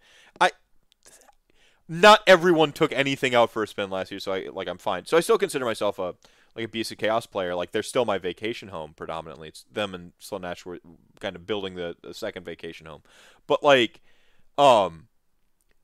Like I'm like, is everyone sleeping on this? Like, Unlightened on discs are good again, and they were a problem before in the same way that eels were. Yeah. Beastclaw Raiders are really hard counter to LRL. Beastclaw Raiders or Beasts of Chaos? Beasts of Chaos. I'm not sure if I minced my words or whatever. It's easy to say beasts and say the wrong thing. Beasts of Chaos. Painting 4 giants seems like the less of a hassle than basing 200 rats. Well, and the army is popular. It's a slam dunk. I didn't think there were also that like 2 War Scrolls. It's all the things that I would think people would hate, right? Like eels. How many scrolls do I need to memorize? Yeah. Well, everyone hates like IDK, Hearthguard, Berserkers, anything that spams anything, Mortat Guard, anything that spams anything, they hate it. But here's a book that's like, you're going to spam 2 things.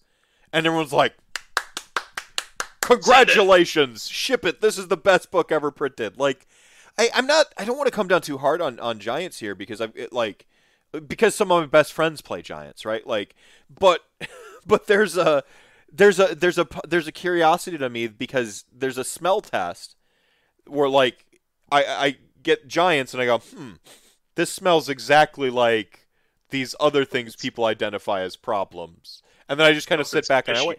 Because, I mean, you got to keep in mind in all of my questioning, like, I usually defend the things that are problems, too. So I would, if the other shoe drops and everyone starts, like, shitting on giants for a bunch of reasons, some real and some perceived, I would defend giants, too. But, like, I'm just curious where the animosity is right now. Is it really just tied up in them? Dinma wrote a couple messages here I want to get to. It depends on if new battle tomes give out tools to deal with them, or if giants standing on objectives are the main problem to solve and you lose while throwing the kitchen sink at them. Yeah, I mean, there's armies that, like, books, battle tomes, that can't deal with that right now. They can't deal with scoring 20, like, with 2 or 3, score 20, fatties, 35 wounds apiece. They just, they don't have the tools in their book. Skaven can actually, like pretty much, but there's books that just kind of the entire entirety can't. Yeah. So yeah, I mean, if they stay in that space, or as we see, points adjustments and things to where like everyone can kind of deal with it, but then where does that leave the Giants player if everyone can now just deal with like the only way you win games now? You just have a $800 army in 3 models, and you're just like, here I am. I don't know. I think they're in a precarious situation. This is an army that balances on a blade's edge. The guys that play unoptimized lists that can't kill giants, always standing on the objectives, are the ones that start to hate not competitive players. Yeah, competitive players will always deal with things. They will either build lists that can deal with them or start to play them, yeah. Well, this is the Vince Venturella take, right? He's not concerned about like the what the competitive players think so much. He's concerned about that fat middle and what those players think. I mean, what you have to market to. It's what you market to. It keeps your game healthy in terms of revenue by keeping them happy. Yeah, people are gonna be more invested and buy more models and stuff like that. It's also a good thing that people can approach your game and have meaningful games at a mid-tier level. You know, I do think a mind toward the competitive in terms of like rules and things like that is important in a game that has a win condition. You got to do that stuff. But if you're the health of the meta, I think of it a lot like pro sports. Like the peak, the best tippy-toppest like sports get. It like need a good minor league system or draft system. Need a farm. If they don't have some sort of like healthy sort of minors or draft system, then the big sports, the huge sport dries up and shrivels. Like that's the big problem with the NFL right now is with CTE, like kids aren't playing peewee football anymore. They're going to other, and with the onset of like sort of like the success, basketball's resurgence, like they're going into other sports. And so if that sort of the grassroots of the thing dry up, then the big thing, you know, begins to fail. So it's important to worry about that, you know, that sort of the working class of AOS, like that middle, that grassroots mid tier. You got to worry about that. I mean, this is something it took me years to like process. I was having a conversation with Vince, and it finally clicked for me, because I really was like, I think that the competitive players in AOS are very mindful of the health of the game. I think that's there was a bad misnomer that like that people bringing filth are like they're monstrous and blah blah blah. I'm like, no, they usually like care a lot more about the game than like casuals on like a granular level. Like Six Nations tournament where they just brought the like busted dumbest shit they could think of to show Games Workshop that they had they'd fucked up. Maybe that's what Detroit Warhammer was doing with Giants to show, hey, GW, this is probably a problem. You know, like maybe that's what they were doing. Like I don't know. But you still got to be like. Whilst I do think competitive players care a lot about the health of the game, you do gotta kind of cater to your grassroots. Sorry, go on. Right. No, I it's actually really funny that you mentioned that, because I had just watched a video. I don't know if it has any interest to you or not, with like LCS, with Professional League of Legends. Formerly, I used to make money shoutcasting League of Legends. Okay, fair enough. Yeah. So you know who Double Lift is? Yeah, of course. Okay, so he actually just did a video. I'll see if I can. Find it. Is he still playing ranged? No. He's done. He retired. Okay. He streams, which is actually where I saw this clip from. It was actually really interesting because somebody sent the question to him of like, what's your opinion on like the viewership drop in the LCS? And the answer that he actually gave was very similar to what you just said, because there's not as much money to be made, and there's not as much like glory in it. Like you have this home team that you can win the summer split, for instance, and then you go to Worlds, and then you don't even make it out of groups. Well, if you're not even going to be able to ever win Worlds, where does that gumption, like what does that drive, like where does that give, what mindset does that provide for the kids who that's their dreams, that they want to win Worlds? Well, if they know they can't win it in the LCS, then they're not going to play in the LCS. Mm-hmm. No, they're going to go over CS:GO and shit right now, where the U.S. teams are very healthy. Yep, they have this failure at the top level, and because there's a failure at the top level, then the people below it see that they're like, well, there isn't anything there, and so then they just depart out, and then those people then end up moving up to the new top level because now there's just like less people. Yeah, and then it's just a it erodes away. Yeah. It's just this erosion, for this sort of middle out erosion. It's almost like blue collar America and all. No, I won't get political with it. Son, were you about to talk shit about capitalism? No. If a popular tome can deal with giants to the degree that not all top 8 lists are giants, then the giant problem is kind of solved. Even if your tome can't deal with them, they become gatekeepers. Yeah. Yeah, no, I mean, and that's a healthy way to address it, actually. I think you kind of nailed it, Dinma, is if you can inject a healthy gatekeeper to giants, to where, like, yeah, there's a bunch of fun lists that can't deal with them, but they have a natural predator, which right. is how I think of it. Like, if there's a natural predator that just 80-20s giants every freaking time, that's going to de-incentivize people to just, like, spam bringing giants to tournaments en masse, right? That'll leave only the hardcore players who really love giants on it, and not so much the sort of like, well, giants is good and it wins and it's easy to build, right? Like, I could buy 3 models, it's not cheap, but it's easy, you're right. Like that's going to sort of like naturally gatekeep it. Now, the question there then becomes, is hard does RPS that exist? What's that? Does natural? I was just thinking about that. I don't. LRL is supposed to be pretty strong against them, and I believe, who? Huh? Who? Lumineth Realm Lords, from what I hear, is no. Not Sentinel spam's not good against them. So okay, here's the problem that you run into, is that they can kick the objectives to you, and you remember that point that I made about the Vice, on how like you present your opponent with the decision of like, I need to react to this. Yeah. They do that to you, but you can't, like, by and large, it's very difficult for you to put out that many wounds, because you can pull one off. Even the 4 Fox list can pull off a mega on top of one, but you got more that are coming. So yeah, you gotta extend it. You gotta extend to do it, and then you might get the blowback. I mean, to be fair, that's how shooting should be. You gotta extend to do the OP thing, and then you should get clapped back on. So the Ginger is pretty good at eating giants. Yeah, Gotrek is pretty good at smashing giants. Archaon is sufficient. Can you put him in the Pokeball? What? Can Archaon put megas in the Pokeball? No, they have a can't be slain outright rule. I didn't think they could. Yeah, I didn't. But no, I like what you're Skaven Stormfiends pull off a Mega Gargan a turn, and it doesn't really put their neck out too far, because they have usually have sufficient chaff and teleports.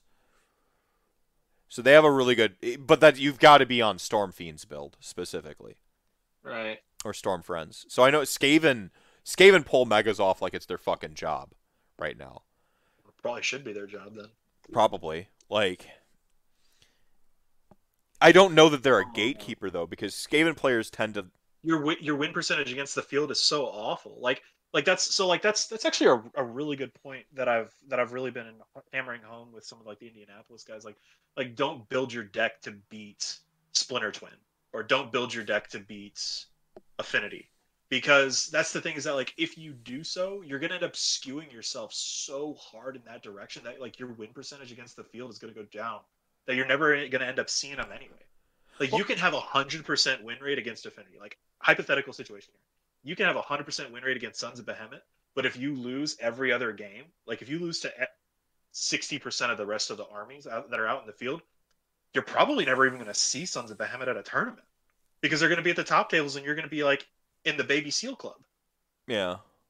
Well, like that's the issue. Like the issue isn't like, can you 80-20 Giants? It's, can you 80-20 Giants and 60-40 to field? Or, and if you have or even 50-50. If I can 80-20 and 50-50, then I will put it on the dice in my piloting skills. You know, like, yeah, and see, that's the thing, man. Like that's the reason that I've been like thinking on this for a minute. I don't know if it's Skaven. Like, yeah, I believe that Skaven could pull a Giant like it's their job, and I believe that Lumineth could shoot somebody off like it's Wardens might do a good job smashing Giants. Like I haven't tested it.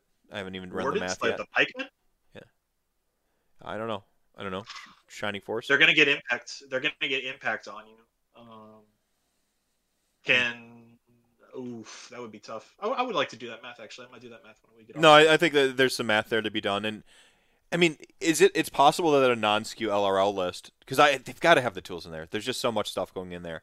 A non-skew LRL list, I think could I think they can take Giants, but not like it's their job. Soulblight can actually, in fact, kill Gargants with an Evangori Lord with a Evangorian Lord and a Vlazda. You'll pull one. You'll pretty much be pulling one a turn. Like you can do some stuff. Graveguard are pretty decent at them, like because they can tar pit them a little bit and start to pull them down, like. You can actually, with your recursion, you can actually get to a point where you usually have like a 30 block of Skeletons, 40 of Skeletons, 30s of Graveguard. You can do a 30 block of Graveguard and outscore your regular Giant, and you're on the 25s. You can crowd in on that, especially if you've been playing deployment properly to not seed an objective to where they can just get in this sort of center, and just cloud it up. You can. I like my chances against Giants with Soulblight Gravelords. Is what I'm saying. Is what I'm saying. There's also the point of that you don't have to actually like kill them to deal with them, because so like Lumineth have the Cathalar, like she could just like Darkness of the Soul them, because what's their bravery, like 7? Their destruction is really low. Yeah, it's pitifully low. So I mean, even if you had like Voice of the Mountain go off, their bravery 5. So every time they try to do something. Well, if you can stop them from getting where they want to go by setting up some Fibonacci sequences and like just sort of choking them out from even their much improved Longstrider or whatever, Longshanks. Oh, Longshanks, yeah. You can crowd them out decently from some stuff. Like you play a game against Gargants more than I think the average person realizes. Because I mean, you touched on this a little bit before. Like some of the gameplay becomes stopping them from getting onto the objective to begin with, and just keeping them away. Because if they get there, now you got a problem. Yeah, like you don't even necessarily, but you don't need to kill a thing if it's like if you get it trapped in no man's land.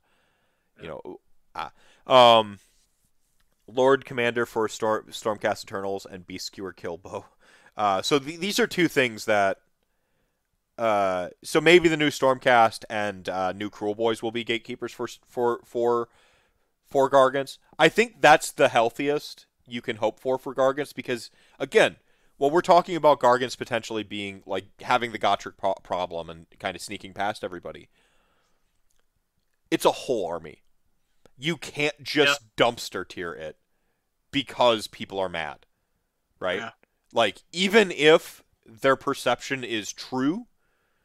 And perception is reality, so, like, again, you know, I remember when Evocators and got nerfed and they just weren't a problem. Like, I've seen this community's ire just put some targets on things that don't deserve it and did nothing wrong. You know, like, but, so, even if justified, though, like, Sons of Behemoth getting too nerfed would be just an absolute mistake. So I think the best way you do handle them in this case, because you just need to be more creative with addressing them as an army. You don't have a lot of wiggle room with points in the way you fix it. Like, that's just not how you fix this army. And you're not going to change War Scrolls every time they go out of bounds one way or another. So you got to throttle them through the meta, right? Like, it's pretty much the only way you can is essentially like through RPS, or rock paper scissors. It's pretty much the only way you can. I mean, feels bad in terms of like the sort of that grassroots middle out thing we were kind of talking about with, if you're in an LGS setting and you never go to fucking tournaments, your buddy has Stormcast Eternal, or your buddy has one of your friends has Stormcast, one of your friends has Gargants, one of your friends has Sylvaneth, and you're the Ossiarch Bone Reapers player. Every time you play that Gargants player, you're basically going to lose. Like, right. You know, the RPS doesn't help you if you want to get a game with your buddy who just has Gargants. It helps the health of the game. And face it, we think of, even if you don't play competitively, almost all of our discussion, all of our talking heads, if it isn't hobby, it's competitive. It's through a competitive lens. Right. Hmm. So I'm still trying to think if there's an army that does it right now. Because like I can't say that I'm going to trust it to be Stormcast, or I'm going to trust it to be Warclans, just because I have nothing to go off of other than like the previews that we've seen. Yeah, I mean it's all speculative right now regarding both those armies. It's pure conjecture. There's not enough of the puzzle there to like truly be prescriptive. I think you can have a good inkling or a good feeling, and my feelings about how good I think Cruel Boys are going to come out. I think they're going to be good. And I think Stormcast are going to be, hopefully good again. Right. I think both of these armies are going to be solid. Stormcast, I'm less confident about, just because, like, Stormcast has had a lot of misses and only a couple hits as the poster, like, child army. So, yeah, like... The Space Marines of AOS. Yeah. The Ryu. Yeah, true. I mean, he throws a Hadouken and it looks like a twin-tailed comet. Come on, this is the better metaphor, everybody. Cruel Boys, I'm a lot more confident in being good. I think that they're building on a better base than what Stormcast is building on. Like, Cruel Boys is adding on to an already pretty good book in Warclans. I mean, Stormcast is going in blind on them. Yeah, I mean, it's just.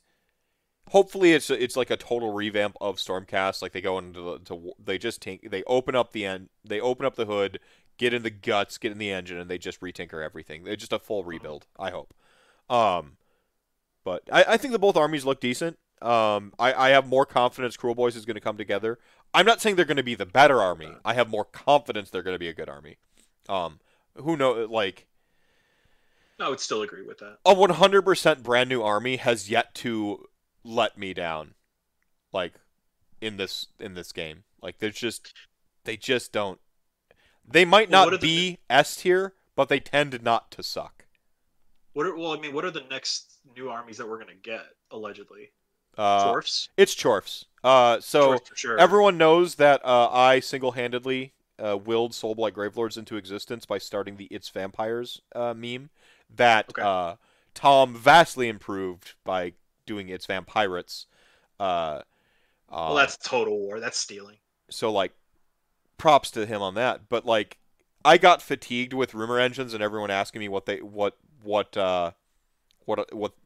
I thought they were, and I would just disposably say vampires. I'm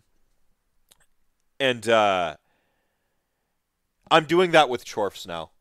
If anyone asks me what the next army is or what the rumor engines are, it's Chaos Dwarves.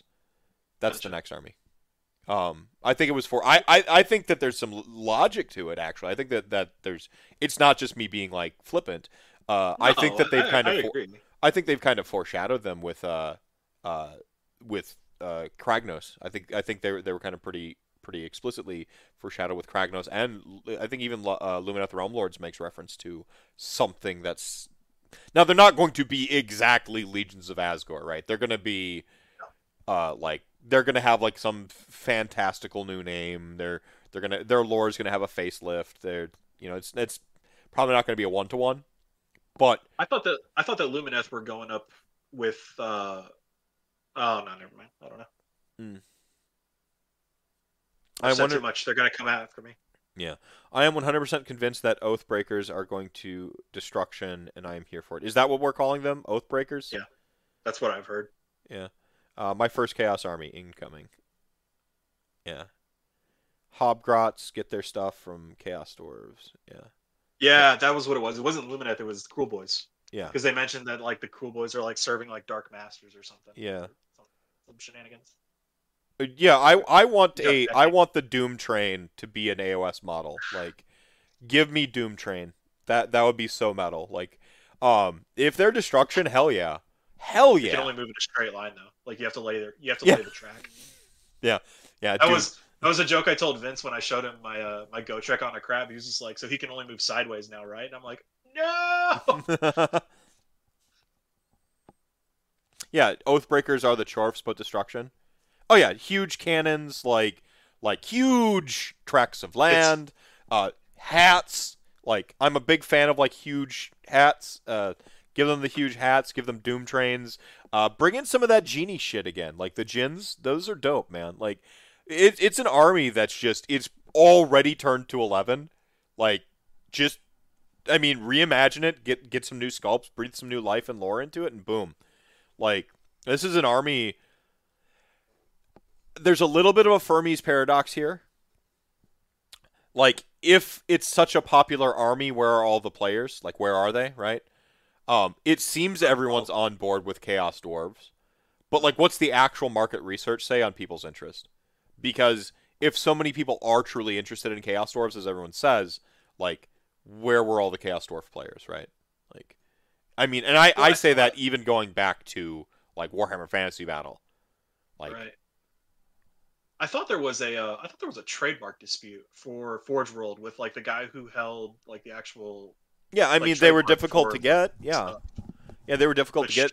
But conceivably, everyone's loved Chaos Dwarves for this long, then everyone should have already owned them. Like, there's just, I was interested, and then it was Forge World. Yeah, no, I mean that's fair. All I'm saying is I want them. I think it's the next army, or I hope it's the next army. And even if it's not the next army, I'm going to keep blasting this horn until they exist. I'm going to speak the truth of my will to the universe until it complies. I might have to hire you at some point in 2022 then. What's that? Eels. What is that? It's an eel. What's that? It's an eel. Oh. Rumor engine. I accidentally did it with another thing. Like I'm like someone was like, I'm gonna need you to concentrate your will on this becoming a thing, and I'm like, all right, I can spare some of my will for that, and then it happened like a week later, and I'm like, I am a benevolent. Oh, yeah, yeah. Look, it takes me a lot of energy to conjure entire armies into existence, so I might need a little patience with Chaos Dwarves, everybody. But I am working for it. I want you to know that. We appreciate you. Yeah, you know, you're welcome, everyone. No, I understand. I want the Oathbreakers to be KO, but for destruction and ground based. I agree. I think that's a good direction. Bull Centaur. Oh yeah. Oh man, just like it literally looks like the fucking Doom Bull, like from Doom. It makes itself. Like the ideas are just infinite with how awesome this army could be. Chaos Dwarf Pirates. Let's go. Yeah. Let's go. Except instead of, like, boats, it's Doom Trains. And cannons. Like, they just ride the cannons. Your allegiance ability is like the Sylvaneth Wildwoods, except you lay track all over the table. Yeah, all over the table. Like, you draw sweep. That's where you can go. Yeah, yeah. Super, you like, can... yeah. Yeah. What's your move? 6 track pieces. Land boats. Yeah. Yeah. Oh, dude, what if they have, like, the Technodrome? From fucking TMNT, or like the little the drill shuttles that the Technodrome had. Like mole machines. Yeah. Oh.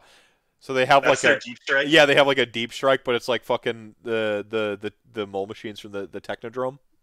That'd be so metal. I could dig it. Yeah. All right, man. Anything last thoughts on competitive AOS, NashCon, anything you want to get off your chest? Anything you've been meaning to say? About any of the sort of topic at hand? Well, no, I'm just kidding. I won't. No, actually, I'm really appreciative of you having me on, man. This is a lot of fun. Nick, and Mike are doing some really good things here with the Indianapolis scene. Anybody that wants to come out and give us a try, we're going to have some events coming up in 2022. We'll have Indy Storm, and so we're really looking forward to having more people get involved and being more involved with the Midwest, because yeah, we're definitely one of the younger crowds, so we're looking forward to it. Yeah, no, I'm throwing out, you know, joking about like my will and conjuring stuff. I've been putting a lot of like behind, hopefully, like propping up and shouting out the Indianapolis, because I mean, honestly, the more the merrier. Like the more clubs, the more events, the more you know, like the more this community grows and accepts more people into it, I just think the better it all is. It's just healthier. The more people you get to play with, right? Like, and you know, hold the line on, you know, being like totally radical with, you know, helping people join the game, because if you lead by example, I think that has a intrinsic value to the people that join us. Like filth mongers like I used to be came here and I just like was able to shed my Magic the Gathering, like, sort of, quite frankly, douchebaggery and just be like, all right, cool, like this is how it's done around here. And that seemed like an insurmountable thing to me, but it happened because I played great people who gave me a chance, right? Like, so just, you know, keep carrying the torch, everyone. Anything you want to put on shout? Anything you want to put on blast? Mike's Twitter handle is MegaBossMike, so give him a follow. Nick's is Objectively True, which that's great. That's amazing. Yep. His story about he wanted to be Dr. True because it'd like be the perfect, like, it was the perfect name. He's like, so I had two options: to either get a PhD or become a rapper, and I suck at rapping. Like, yeah, he told me that. Brilliant. What a good dude. Thank you, Dinma. I didn't really do much of anything. My hair just does this. 5 out of 7. I'll take it. Maybe if I actually ever did anything on purpose, I could hit that, the precious 7 out of 7. Any final? So now the final soapbox. Anything non-gaming related? Anything you need to lay out there before we close out? Some are naturally gifted. It's true. No, the hair is my will spoken to the universe. That's this is the source of all my power. 5 out of 7 is a perfect score. Oh, I think we lost him. Well, I was just about to close out anyway, everybody. So, thank you for joining me, chat gang. Wait, what happened? Oh, Hades triggered because we dissing on Yukio. Who's the nurse? The nurse is my favorite. I don't remember who the nurse is. She's also not a minor, which makes it, like, I think, less weird. All right, chat gang. Thank you so much for joining us tonight. You are the show within the show. The reason I do this thing. Drink your milk, pay your taxes, and be excellent to each other. We'll catch you next time. And 10:30, I will be right back. I'm finally going to play Psychonauts 2.